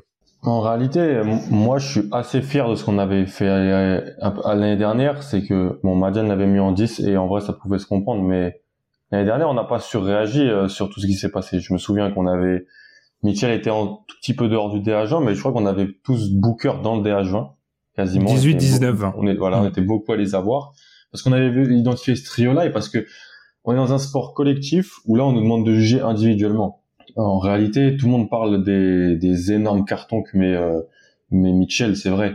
Les gars, Devin Booker, il a envoyé des playoffs aussi euh, par moment. Enfin, le shot making qu'il a qu'il a mis qu'il a qu'il a mis en avant, c'était c'est hyper impressionnant. Euh, moi, vraiment, ces trois jours-là, j'étais dans le même euh, mouchoir de poche et dans comme j'ai expliqué en introduction bah malheureusement Jamal Murray il, il, il, reste dans le même tiers mais il baisse un peu de place parce qu'il s'est fait les croiser mais il sort de sa meilleure saison en carrière il fait après la bulle moi c'était vraiment ce que je voulais pas c'était qu'on pense qu'en fait il allait arriver et faire du devenir Damien Lillard en fait. Et donc euh, c'est pas son niveau en fait. C'est pas son niveau mais il était en 21-4-5 à 47% au tir, 41% à 3 points. Euh, en 33 matchs, il a fait 33 matchs de playoff en deux saisons où il n'y a pas, il y a pas que voilà, il y a pas que Utah et après les cartons. Il y a la première année contre San Antonio comme l'a dit Madian et la série contre Portland euh, qui va en 7 où bah, y a le fameux match qui va en trois prolongations de mémoire d'autres matchs aussi où il est super bon. C'est un genre de playoff. C'est toi Ben qui l'as dans le DH20 l'an dernier. C'est pas juste la bulle de 2020 mais en playoff. Il y a l'année d'avant aussi. Et Mitchell, pareil, gros, c'est un joueur de playoff. Il a, y a, rien à dire là-dessus. C'est un mec qui élève son niveau et qui a le jeu en fait. En plus, qui en plus a le jeu pour euh, pour euh, pour pour ça. Et Booker, bah moi Booker, je l'ai aussi. Euh, je suis peut-être un petit un petit peu influencé par les les playoffs, mais je l'ai. Voilà, j'ai Booker 18, euh, Mitchell 19, Murray 22. Bah voilà, c'est ils sont dans le même même. Il y a pas y a pas eu par rapport à l'année dernière une saison de l'un qui m'a fait monter l'autre ou une saison qui m'a fait descendre j'ai ces trois jours-là encore dans le dans le même paquet. Tom, je t'en prie. Bah, c'est ce qu'on Ah, je dois donner la parole à Adrien après aussi. Bah, c'est ce qu'on disait euh, globalement, euh, tu vois. Enfin, là, c'est très, c'est vraiment très difficile de, de séparer euh, ces gars-là parce qu'ils sont tous énormes et en playoff, ils ont tous déjà prouvé quelque chose. Je pense que, tu vois, par rapport à, la, à Jamal Murray, l'absence de playoff, le, c'est un, un point négatif pour lui, malheureusement par rapport aux deux autres puisque les deux autres cette année encore, ils ont été euh, exceptionnels euh, au playoff. Tu vois, quand tu regardes par exemple Donovan Mitchell, Donovan Mitchell, il finit avec, il finit avec 35% de d'usage, 37% d'usage et 60% de true shooting. C'est irréel, alors que le mec a, le mec a affronté les Clippers et, il était limite sur une seule jambe. Donc euh, c'est c'est exceptionnel. Et puis pour revenir sur Devin Booker, moi ce qui, sur Devin Booker, c'est vrai qu'on a on avait déjà euh, on, attendait de le voir en playoff, mais c'est vrai qu'on était tous sûrs que en fait le joueur que c'était, il y avait pas faute, il y a en playoff ça aurait pas changé beaucoup puisque c'est un, joueur de c'est un joueur on va pas dire que c'est uniquement un joueur de 1 contre 1 mais c'est un c'est un killer en fait c'est un, c'est un killer et ça on le voyait on le voyait déjà euh, en saison régulière et là il a montré niveau, enfin à, chaque fois que le niveau s'élevait, ben lui il élevait un petit peu plus son niveau scoring. Alors oui, euh, ça va pas être euh, l'ultime playmaker. Euh. En fait, Devin Booker c'est comme si c'est un peu euh, Tatum en plus petit. C'est genre, enfin c'est pas le, c'est pas le, tu vois le, le playmaker euh, ultime. Par contre, lui quand il va avoir un match-up, il va travailler. Moi je trouve que ce qu'on ce qui a été sous-estimé chez lui, c'est vraiment euh, sa palette offensive et tout ce qu'il est capable de faire offensivement qu'on lui demande uniquement de scorer. Donc il va faire du scoring sans ballon, il peut faire un peu de playmaking, il est excellent au poste, il est très puissant au poste, il sait très bien euh, profiter de, de, ses adversaires. Et vraiment sur le côté euh, je parlais beaucoup du côté volume, c'est quelqu'un qui n'a pas peur de prendre ses responsabilités. Et c'est pas c'est pas un mec qui va se cacher quand il y aura euh, les moments chauds, il faudra mettre un panier. Et on l'a vu, le match contre les Lakers, il fallait euh, fallait close la série euh, contre les Lakers, il balance 47 points. Tu vois, le match contre Denver, il balance 33 33 11 4 aussi. Donc c'est des matchs où il à chaque fois où il a fallu finir un adversaire, il a été au rendez-vous et il a il a produit avec volume, même si l'efficacité n'a pas n'a pas toujours été là. Et ça, c'est quelque chose que qui, euh, pour moi, hein, c'est quelque chose qui a énormément de valeur, notamment dans le rôle de scoring pur. Seul petit bémol pour Devin Booker, moi je l'ai. Euh, Jamal Murray aurait été dans une année normale. Alors juste une chose aussi, je suis pas d'accord avec vous sur les playoffs. Pour moi, c'est la saison régulière. Prenons la saison régulière de tous les mecs en bas du DH20. Euh, je peux pas spoiler la suite, mais alors il y en a qui sont des locks qui sont sûrs d'être là. Euh, Devin Booker est dans une équipe qui euh, fait un, carton pas possible à l'ouest. Donovan Mitchell est dans une équipe qui fait un carton pas possible à l'ouest. Et il y a les autres qui sont un peu moins bons. Quand on compare aux deux autres, les deux autres, ils ont seulement joué, mais ils ont impressionné. C'est ça la différence. Ils ont pas seulement, sur la saison régulière, ils étaient là et ils ont fait des choses déjà. Donc c'est plus que les playoffs, selon moi. on a vraiment pas trop vu Jamal Murray, qui en plus, historiquement, démarre toujours mal ses saisons. C'est l'anti-Porzingis, en fait.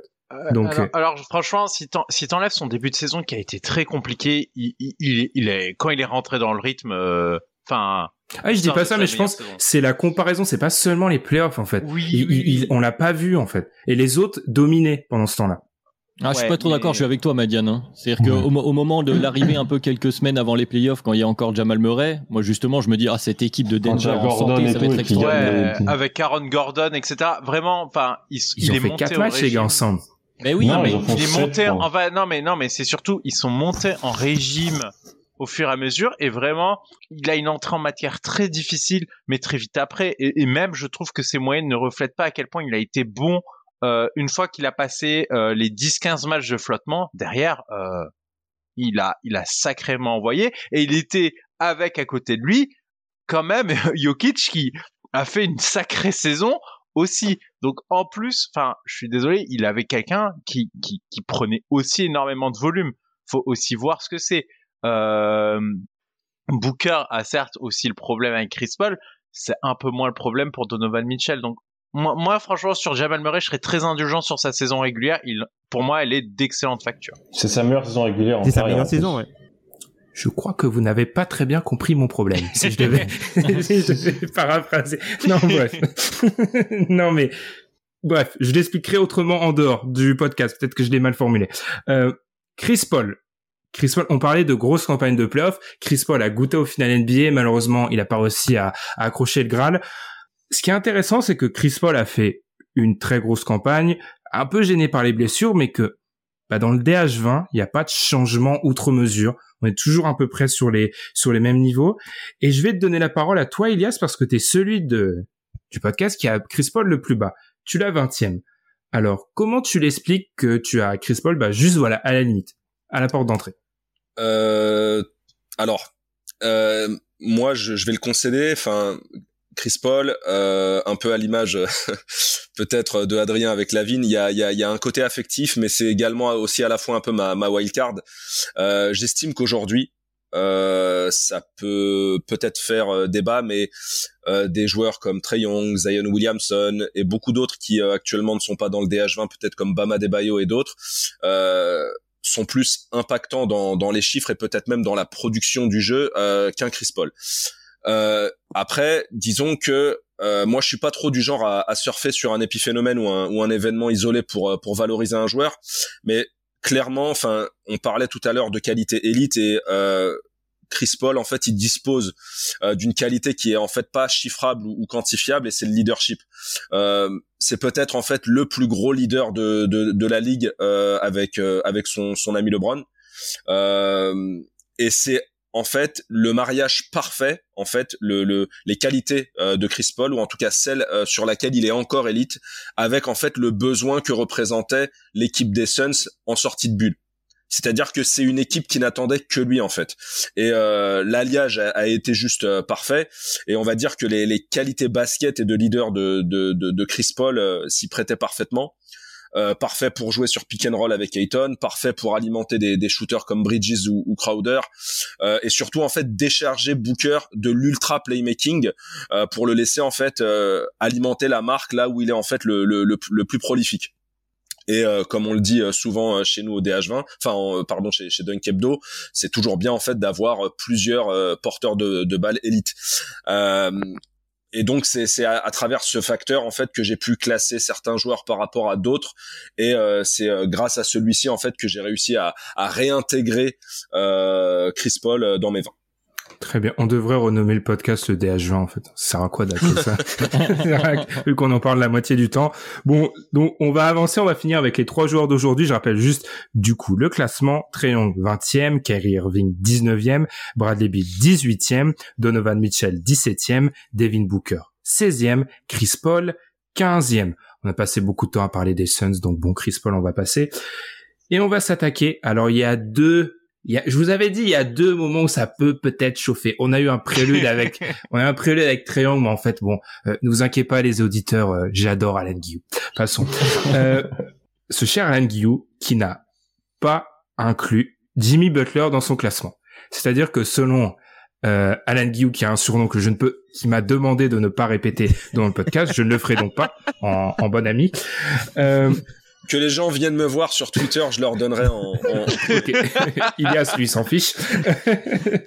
euh, tu, ne, tu ne considères donc pas Jimmy Butler comme un des 20 meilleurs joueurs NBA à l'instant T. Euh, on a mis face à toi Madiane. Madiane, tu me l'as classé 9 C'est ça, tu es celui qui a Jimmy Butler le plus haut. Tout à l'heure, j'avais donné euh, Alan en premier dans son affrontement. Là, je te donne le, luxe d'être deuxième, Alan.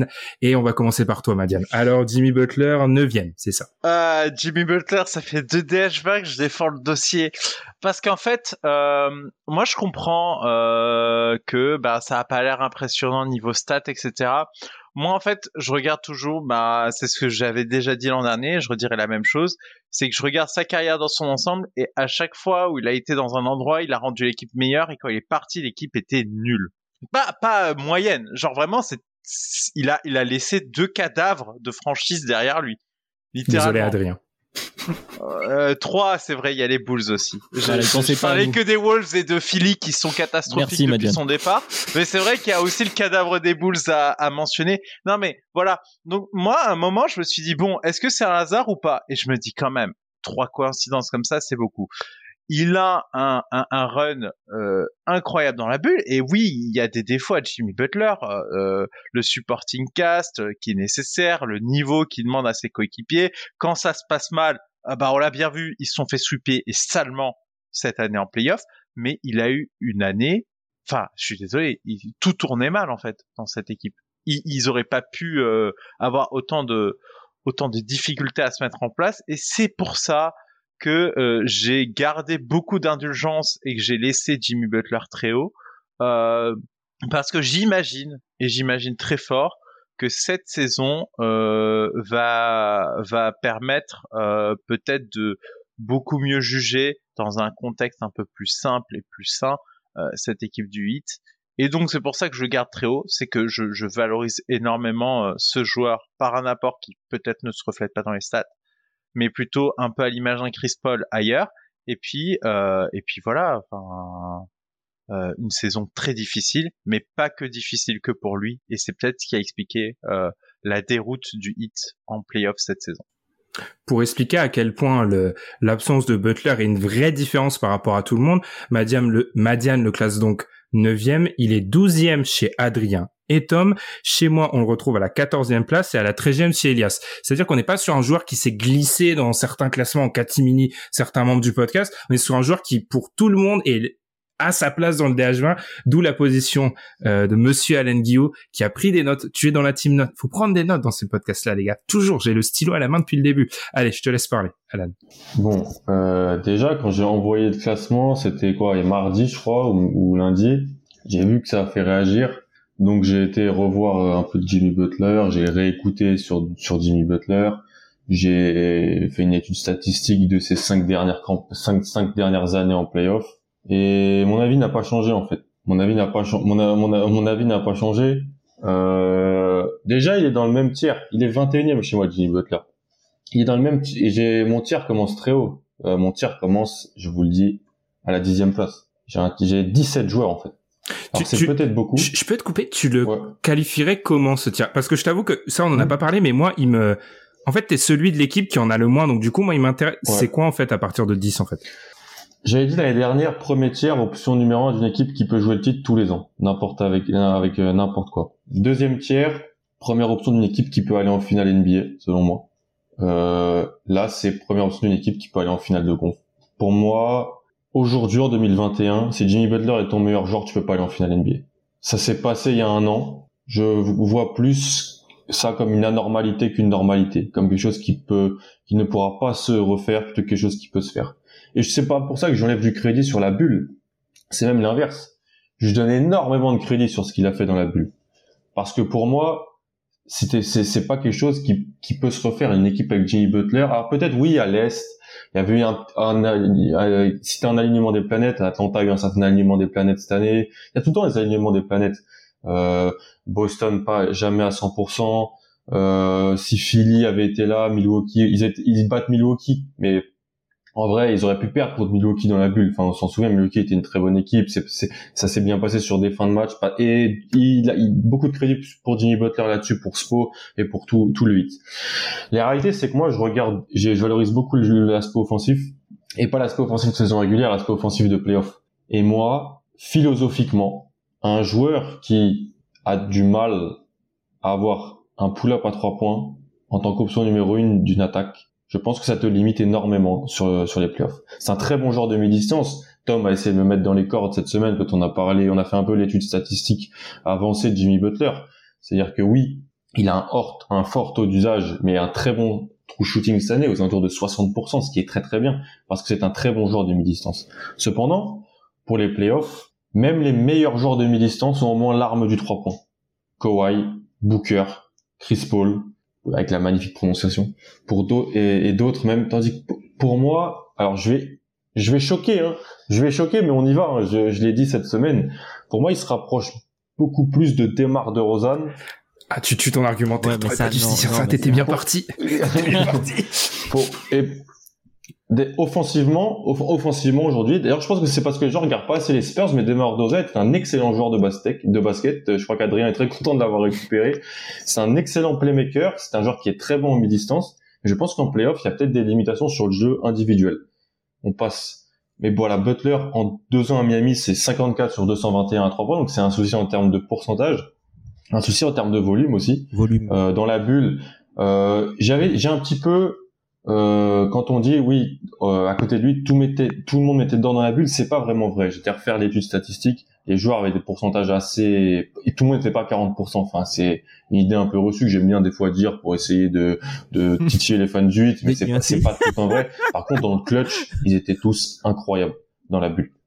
Dragic, Hero, Robinson, c'était presque indécent d'ailleurs. C'était indécent. Alors je dis, bien sûr que ça a aidé Jimmy Butler.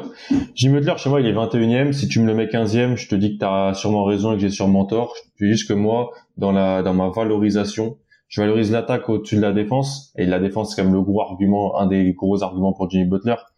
Euh, et je pense, oui, que dans une construction d'équipe pour aller loin en playoff, aujourd'hui, je préfère d'autres joueurs avant lui. Je préfère Donovan Mitchell. Je préfère Devin Booker. Je préfère... Zion par rapport aux arguments que tu viens d'exposer.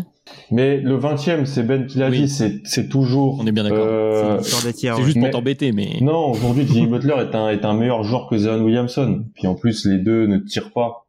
C'est, c'est problématique, plus problématique pour l'un que pour l'autre. On veut, quand même. Mais je préfère Kyrie Irving aujourd'hui à Jimmy Butler.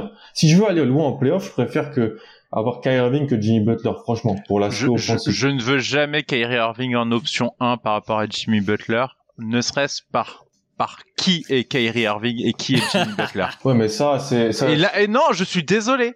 Euh, non, je suis désolé. Si je construis une équipe et que je veux aller loin en playoff, c'est hmm. Butler, Irving, et c'est pas l'inverse. Alan, même si Alan a, été long sur Butler, il y a quand même un, truc qui est pas palpable. On l'avait déjà dit l'année dernière, c'est que moi je considère que c'est le joueur le plus inclassable du DH20. Il est magnétique. Il y a un truc quoi. À chaque fois, Madiane l'a dit. Et à chaque fois, l'équipe. Minnesota avant sa blessure était hmm. dans le top 4 à l'ouest. Oui, mais parce que parce que c'est la saison régulière. Vous avez joué tout. Il y a toujours des arguments. Vous avez raison sur mais... argument, mais non, mais non, non, non, parce qu'il s'en va de l'équipe. Ils sont à deux doigts de pas y aller. Oui, mais ils sont passés de quatrième à pas y aller. Mais oui, mais t'as raison. Et ensuite à nul. Nul pendant trois saisons dramatiques. Mais, c'est pas, mais c'est pas que de la faute de Jimmy Butler, ils étaient super bons. Excuse-moi. Non, mais euh, non, mais c'est pas que grâce à lui. Et il y a d'autres joueurs. Il y avait Il y a, d'autres facteurs. Mais ils sont, ils, sont dramatiques. Ouais, comme lui en playoff contre Houston. Mais ça, t'en parles jamais, par exemple. Mais, mais, mais évidemment que, évidemment, il revient de blessure. Enfin, ah, bah, ok, donc blessure. Après, est-ce qu'il t'a, est-ce qu'il t'a vraiment est-ce qu'il t'a vraiment super impressionné durant les deux tours avec Philadelphie? Parce que tu dit qu'il a détruit Philly. Philly a fait leur deuxième tour cette année. Hein. Ils ont pas, ils vont pas en finale de conf. Hein. mais enfin, Alan, ils, sont, à un tour dans le cerceau de, Ils passent euh, au shoot bah le, oui, plus, mais, euh, le plus chanceux de l'histoire euh, de passer. Hein. Bah peut-être, mais, cette, année, aussi. Est-ce qu'il t'a impressionné avec Philly en playoff? Moi non. Personnellement non. Je suis désolé. franchement, franchement, je te trouve très dur. Je, je, je trouve que je suis haut sur Butler et je suis prêt à le reconnaître. Je te trouve très très dur envers ce joueur euh, y a et, je trouve que euh, effectivement il y a quelque chose au-delà du terrain des stats. Et moi il y a quelque chose qui est important pour moi c'est que moi euh, aussi ce que m'a montré Gianni c'est que un joueur sans pull-up avec la bonne construction ça peut peut-être le faire. Alors oui ça demande d'autres choses mais ça peut peut-être le faire euh, moi, je, je, je, je, dis que ces joueurs-là ont, ont, une place et euh, peuvent euh, emmener loin une équipe sans forcément être élite au tir. Et au-delà de ça, euh, justement, je trouve que la comparaison avec Demar de Rosanne n'a rien à voir. Demar de Rosanne n'est pas un, un, un leader euh, qui peut emmener son équipe avec lui. Demar de Rosanne, je pense, euh, rêverait d'avoir un tiers des accomplissements de Butler sur les playoffs parce que Demar de Rosanne a toujours été dramatique en playoffs. Ce qui n'est pas forcément le cas de Jimmy Butler qui a pu montrer, alors pas tout le temps, pas euh, effectivement il y a des contextes où il n'a pas été bon et il faut faut faut le reconnaître il a peut-être des limites. Néanmoins euh, de Rosa en playoff ça a toujours été dramatique. Mais mais je parle pas de ça en fait. Je parle de la saison 2020-2021 aujourd'hui du jeu offensif des deux joueurs. Pour moi ça sera ils ont un jeu qui sera qui est similaire euh, un ils sont différents de, de, de, non mais de Rosanne de Rosanne de Rosanne je trouve par exemple est meilleur en playmaking cette année du Butler est excellent en playmaking cette année. Je crois que tu penses qu'il a fait une de ses meilleures saisons en carrière en termes de playmaking. Non, mais vraiment, je trouve que tout, tout le système des Spurs était basé sur euh, sur euh, de Rosanne avec euh, avec des jeunes autour qui bah, faisaient faisaient un peu mumuse et c'était très marrant à regarder jouer. Mais vraiment, je je je, je trouve que on, tu, tu, tu sous-estimes Butler, je surestime peut-être sans doute, et, et peut-être que je mise beaucoup sur Miami cette année et, et que je devrais pas anticiper autant. Néanmoins, il y a quand même une vérité un peu au milieu. Il est pas en dehors du DH20. Il n'est pas les mêmes arguments en fait finalement. C'est-à-dire que en fait vous parlez pas le même langage. Non, mais c'est sur la, la, façon dont on construit nos classements et c'est ça qui est intéressant. C'est qu'on met pas la, le, voilà, qu'est-ce que tu valorises le plus? Alan est sur le, le terrain euh, texto très euh, proche du texte, comme diraient certains. Euh, là où euh, Madiane reprend l'argument qu'a donné Ilia sur CP3, c'est vrai que tu mets Butler dans une équipe, tout de suite ça devient une équipe alors peut-être pas contender euh, pour le titre, mais en tout cas euh, euh, tout de suite compétitive. Et c'est des choses un peu intangibles. Et c'est vrai que l'argument d'Alan de dire bah je préfère en option 1 offensive d'avoir euh, Irving, Mitchell, Booker. Moi je peux l'entendre, mais sauf que bon bah Irving, Booker en option 1 tout seul, on a déjà vu ce que ça donnait. Bon bah tu vas nulle part. Donc Ah, après comment tu pondères ça? Oui, c'est de la Si saison pas- régulière. si l'équipe est pas bonne à côté, tu vas nulle part avec personne, sauf si t'as LeBron ou KD. Ou- Donc ça, ça m'a, c'est toujours. Je suis d'accord, mais après Butler, il faut toujours traîner dans les dans les bons endroits. Alors oui, il les laisse après. Faut, pour moi, il y a les deux, il y a les deux aspects du, du truc à voir. Oui, quand il part d'un endroit, c'est souvent ça, ça, ça peut tomber en lambeaux. Même si Philly, je vous trouve dur parce que Philly, ils ont été en finale de conf et ils sont bien là où ils sont aujourd'hui. Ouais, mais en fait, tu vois, tu, il y a, il y a une, il y a une finale de conf où il parle, il passe à un shoot, comme a dit Ilias chanceux de battre le futur champion en titre. Il y a une finale de conf où ils sont éliminés par une équipe où on donne pas une chance à Atlanta avant la, c'est pas la même finale, demi-finale de conf, en fait. C'est genre deux pôles opposés C'est complètement vrai, en vrai. finale de Mais conf. moi, j'ai, je connais quelqu'un qui s'appelle Benjamin qui m'a appris à regarder les faits, regarder comment ça se termine à la fin. Donc, euh, Tu, tu ne t'en sortiras pas avec ça, alors que j'allais te défendre en plus. J'allais te défendre. préciser, euh, Je t'en une prie. Petite chose, les gars. Je trouve que quand même l'année dernière, on a été trop euh, influencé par l'instant et par ce qu'on avait vu en fait du hit pour ensuite classer Butler dans notre DH20.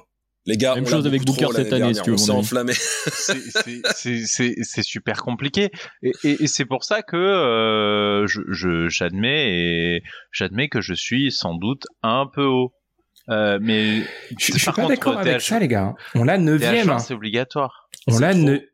on l'a ne- bah là en gros pour nos auditeurs il est 13e et enfin on l'a 9e et c'est un peu la dixième place de Madiane qui fausse un peu tout. On est que 6 donc euh, une variance si haute d'un d'une personne. Madiane le met trois places Pour en moi, bas.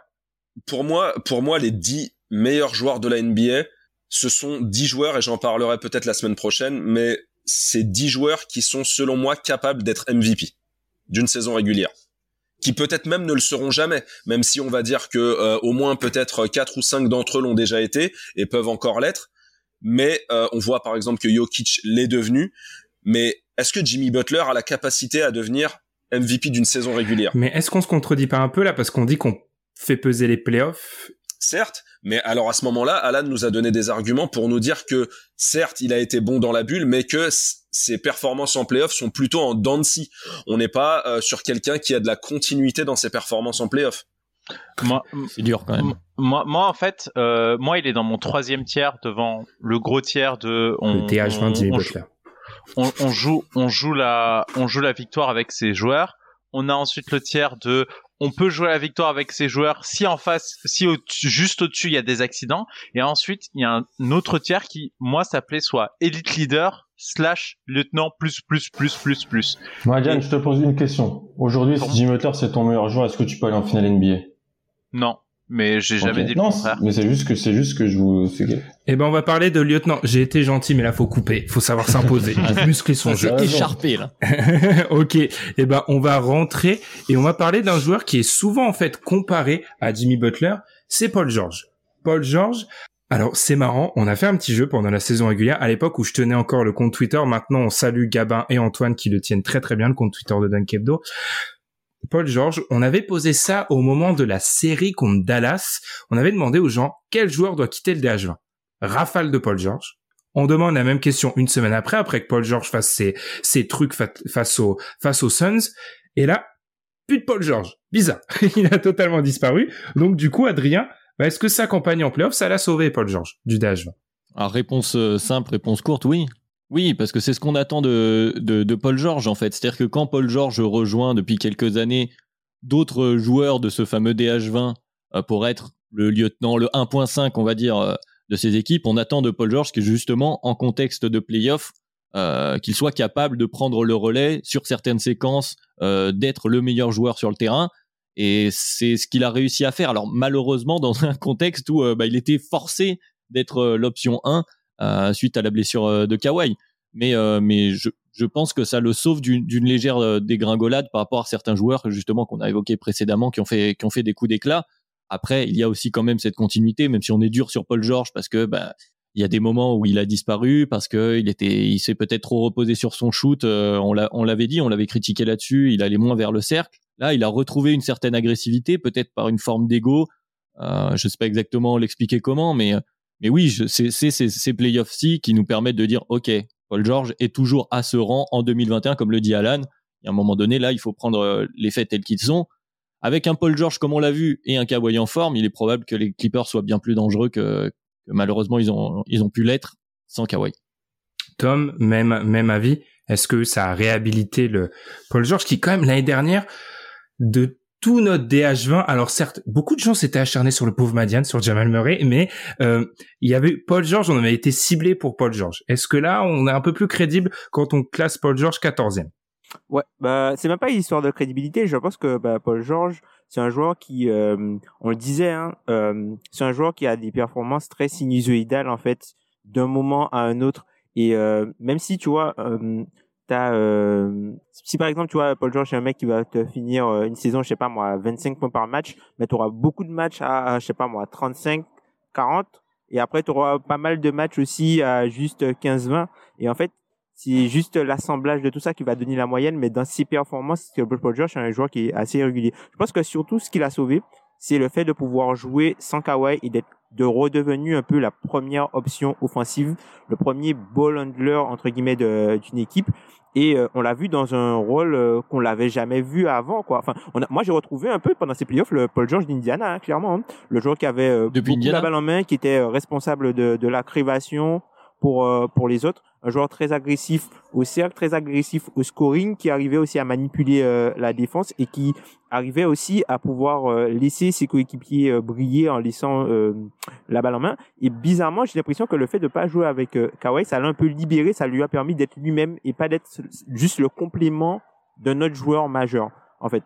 Et bah, je pense que c'est quelque chose de, de positif. Déjà, d'arriver à lui taper le jazz dans les matchs 5 et 6 sans Kawhi, bah, c'est énorme. Il fait il fait des playoffs énormissimes, même Paul George. Il fait des playoffs énormissimes et je pense que c'est vraiment ce qui le sauve. Il avait fait une, saison régulière. Moi, je trouve que sa saison régulière a été bonne, mais en fait, ce qu'il a réussi à faire euh, pendant ses playoffs et du moins euh, les caps qu'il a réussi à passer, c'est plus ça qui le sauve que simplement euh, quelques performances par-ci par-là en, saison régulière. Ouais, mais est-ce que du coup, je vais un peu le, alors pas le pas le descendre, ce serait un gros mot, mais une question à poser, c'est que si comme tu dis Paul George est libéré quand il est l'option 1. Est-ce qu'on va pas se retrouver avec les mêmes limites que vient d'exposer Alan sur euh, Jimmy Butler Ou euh, bah en fait, si tu es obligé d'avoir Paul George en option 1 pour l'avoir en plein potentiel, tu vas où avec ça? C'est peu mm. probable que tu te vois en finale de conférence. En, moi, je pense que Butler est bien. Ouais, mais c'est là, là, où c'est là où rentre un peu le, c'est là où, rentre un peu le Joker scalabilité, tu vois. Et eh ben du coup, on va reprendre. Alors, euh, par rapport à Paul George, moi, j'ai juste classé, eu les où l'ami Paul George? Je l'ai 13e. Euh, PG-13, 13 forcément. Euh, c'était même pas voulu ça. au shoot, c'est indécent. C'est complètement indécent ce qu'il a fait cette année. Et je me suis dit, il y a un moment, en fait, moi, mon DH20, je l'ai pas expliqué, mais cette année, je l'ai fait en gros tout au long de l'année et je l'ai bougé. Et à un moment, Paul George, il a quand même flirté avec la relégation. Et il y a, des performances au shoot qui sont assez incroyables et du coup moi il est remonté dans ce que j'appelle le B+, je l'ai pas encore expliqué mais en gros pour moi c'est une première c'est une seconde option qui sur des séquences peut être une première option et je trouve que Paul George a réhabilité ce statut-là pendant ses playoffs.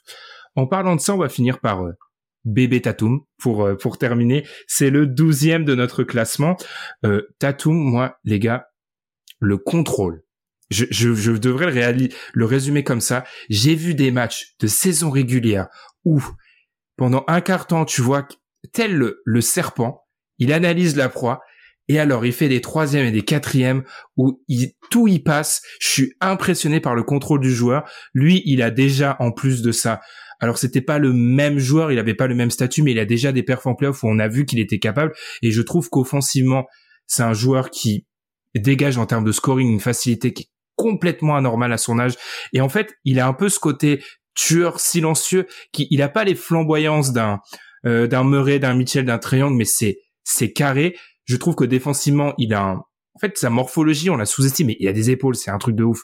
Donc il est, il s'est amélioré à ce niveau-là. Au niveau du playmaking, j'ai été très très surpris je le trouve plus impliqué et je me demande si c'est pas mal pour bien le fait que du côté de Brad Stevens, on a décidé de, à part Denis Schroeder, de pas mettre vraiment des playmakers où on va peut-être lui donner plus de responsabilité à ce niveau-là.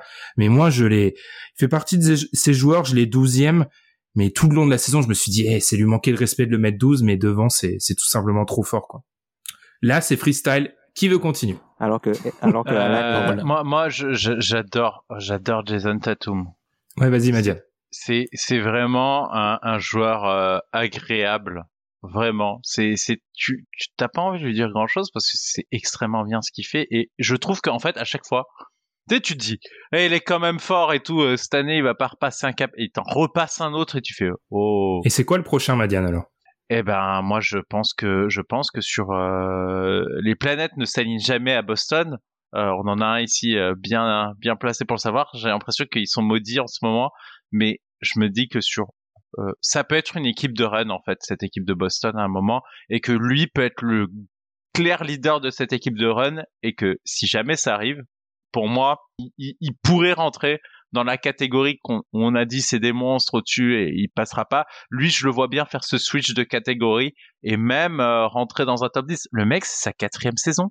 C'est incroyable ce qu'il fait, la maturité qu'il dégage, la sérénité. C'est un, vrai leader de cette équipe et c'est vraiment euh, bah, c'est rafraîchissant en fait euh, d'avoir un mec euh, à cet âge-là, à ce niveau-là. Alors bon, il y a un autre taré au-dessus, ok, euh, qui pareil à des âges pas possibles et déjà le leader. Mais mais vraiment, je, je si à Boston ça se goupille bien et, j'espère pour eux que ça se goupillera bien cette année parce qu'il y a de la place potentiellement pour bah, des petits accidents et puis et puis on se glisse entre les balles. ouais, enfin ils ont manqué l'opportunité de faire une finale NBA il y a deux ans. Euh, moi, je dis que c'est à, ça surveille comme le lait sur le feu et, et si ça arrivait, je serais pas étonné parce que Jason Tatum, euh, ils se font éliminer, mais ils pouvaient rien faire. Clairement, ils pouvaient rien faire. Euh, il aurait suffi euh, que les blessures se déclenchent à ce moment-là et pas euh, et pas euh, sur la série d'après. Et c'est peut-être pas la même mayonnaise. Il n'y a pas de hein, sur la série, je tiens à le dire quand même. Bien sûr. Tout à fait. Et en plus, euh, en plus, euh, c'est c'est quoi Ça 10 matchs de la fin de la saison qui se blesse Brown? Enfin, vraiment, Boston est maudit.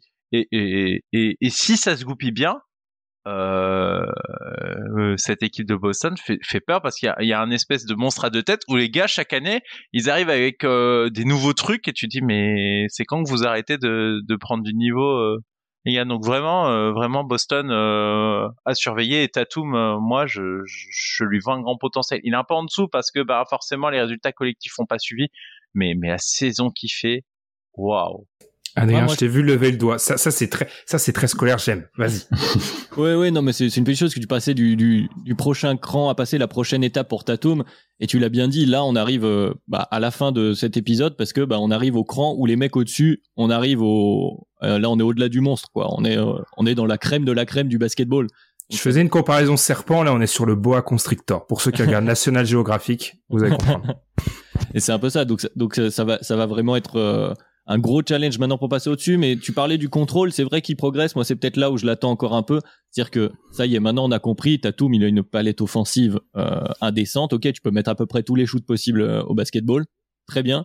Euh, parfois, même s'il y a certains tirs qu'il prend, même si il est en confiance, il sait qu'il peut les mettre. Il y a des shoots plus lucides à prendre ou peut-être à, refuser à certains moments pour arriver dans la catégorie. Dit voilà, parce que au-dessus, les, bah, vous voyez bien les noms qu'on n'a pas encore cités, euh, les scoreurs au-dessus qui sont à l'aile, euh, à son poste. Euh, non mais qui sont à l'aile à son poste. Là, bah c'est euh, c'est Kevin Durant, c'est LeBron James, c'est Kawhi Leonard. Donc euh, là, on arrive dans le gratin du gratin. Donc là, on va on va on devient tatillon parce qu'il est déjà très très fort. Mais à ce niveau-là, si tu veux passer le cran d'au-dessus, va falloir être va falloir être parfait pratiquement. Le, le, le cran d'au-dessus, je pense que c'est c'est clairement en fait euh, une aventure collective en fait dès l'instant où, Boston sera en mesure de, de, pouvoir aligner un run un peu à l'image de ce qu'ont fait les Suns cette année. Je pense que notre vision de Tatum va encore un petit peu plus changer parce que c'est un mec qui a le jeu taillé euh, pour des joutes d'importance en, d'importance en playoff. Euh, on l'a déjà vu, euh, même euh, euh, isolé dans son équipe de Boston, il a été en mesure de, d'en, d'en planter 50 contre les Nets. et ça, c'est pas donné à tout le monde. Donc, je pense que de son côté individuellement, il va devoir continuer à faire ce qu'il est en train de produire, mais on peut pas lui en demander plus. Maintenant, ce qu'il va falloir, c'est que autour, on puisse peut-être lui ajouter la pièce manquante qui fera basculer euh, Boston euh, d'une catégorie d'équipe euh, qui serait en mesure de venir titiller euh, le Gotha de la ligue à une équipe qui vraiment va appartenir euh, au contender et euh, être au moins capable d'aller en finale. Et euh, là, du coup, ça se passe plutôt euh, dans, dans les coulisses, ça va se passer dans les bureaux. bostoniens pour pouvoir pourquoi pas aller chercher un joueur qui permettra euh, à, à l'équipe de Boston de d'élever de, son son plancher, de permettre voilà de à Tatum et, euh, et au et au reste des, des, des jeunes Celtics d'enfin donner leur leur plénitude collectivement. J'ai vu un rictus sur Alan tout au long de la, la séquence. Il est, il est très heureux. Euh, pour terminer, Tom, je te donne le dernier mot sur Tatum. Bah ouais, bah simplement juste pour euh, illustrer ce que tu disais de, point de vue contrôle offensif. Jason Tatum, enfin dans ses playoffs, ça a été, enfin on, on, voit vraiment qu'il est passé au stade supérieur dans, au terme de scoring. Alors oui, c'est vrai qu'on l'attend beaucoup sur du playmaking, alors, il a perdu peut-être un peu de, il a perdu peut-être un peu de, de, de two-way effect. Après, c'est peut-être lié aussi euh, au Covid et au coffre nécessaire, mais d'un point de vue scoring, je pense que là, on est vraiment dans le, le gratin, mais vraiment le gratin, gratin de la ligue sur tout ce qui est scoring individuel. Et juste une stat pour illustrer ça. Euh, pendant ces playoffs, Tatum, c'est le seul joueur qui a pris euh, plus de 8 isolations en moyenne par match. Il en avait 11 il a fini avec 1.21 par possession sur, sur isolation avec un tel volume et il est dans le 95e pourcentile. Donc tu vois que c'est quelqu'un qui était totalement en contrôle et que dès qu'il avait besoin d'aller chercher un panier, de stopper l'hémorragie, c'était le patron, tu vois. Donc, et c'est quelque chose que, ce sont des capacités qui sont hyper intéressantes et hyper importantes à avoir en playoff. Et comme vous le disiez tout à l'heure, en fait, au-dessus de lui, enfin, il y a, aujourd'hui, aujourd'hui, c'est trop haut, en fait. C'est juste ça, hein. En gros, c'est vraiment, c'est vraiment euh, le, le, La réponse, elle est collective en fait. Voilà. C'est pas, en fait, si tu veux, c'est le meilleur joueur qui n'est pas une superstar. Eh ben, c'est la meilleure façon de conclure. Non, j'en ai encore une meilleure. Pour vous donner 1.21, euh, j'avais donné la stat des, des arrières. 1.21 en isolation, il y en a deux qui font mieux sur les playoffs. Il y a Arden à 1.24 qui avait une jambe en plus et Lillard à 1.65. Ce n'est pas une faute de frappe, c'est une vraie stat. Ça, c'est pas une faute de frappe. C'est une vraie stat. Hein. le, mec. ça, ça, elle est incroyable. Hein, Genre, le mec, il est en ISO, il marque 1.65 en moyenne. Bonne chance. Et vous allez le retrouver forcément, du coup, la semaine prochaine. Les gars, là, franchement, franchement, je balance mes fiches là, incroyable. Les fiches Bristol. ok, et eh ben les gars, c'était super, c'était très bien. Euh, on avait des, franchement, vous voyez déjà là, on a encore 15 000 choses à dire, mais on est déjà plus largement plus d'une heure et demie, donc vous pouvez pas. On l'avait dit, on avait fait un petit peu quelques quelques coupes. En tout cas, je vais répéter le classement avant de conclure. Trayon que se classe donc 20e, Kyrie Irving 19e, Bradley Bill 18e, 17e Donovan Mitchell, 16e Devin Booker, 15e Chris Paul, 14e Paul George, 13e Jimmy Butler, 12e Jason Tatum. Merci à tous. On se retrouve la semaine prochaine et là on attaque le gratin. Ça a été dit, le gratin du gratin, selon Tom. Euh, les, serpents les plus venimeux. On se retrouve donc pour le top 11 du DH20. Merci de nous avoir écoutés. N'oubliez pas les pouces sur YouTube, les 5 étoiles sur Apple Podcast, les abonnements. Abonnement aussi sur Twitter. Et puis on se retrouve la semaine prochaine. Salut Salut Salut, Salut. À plus tard Salut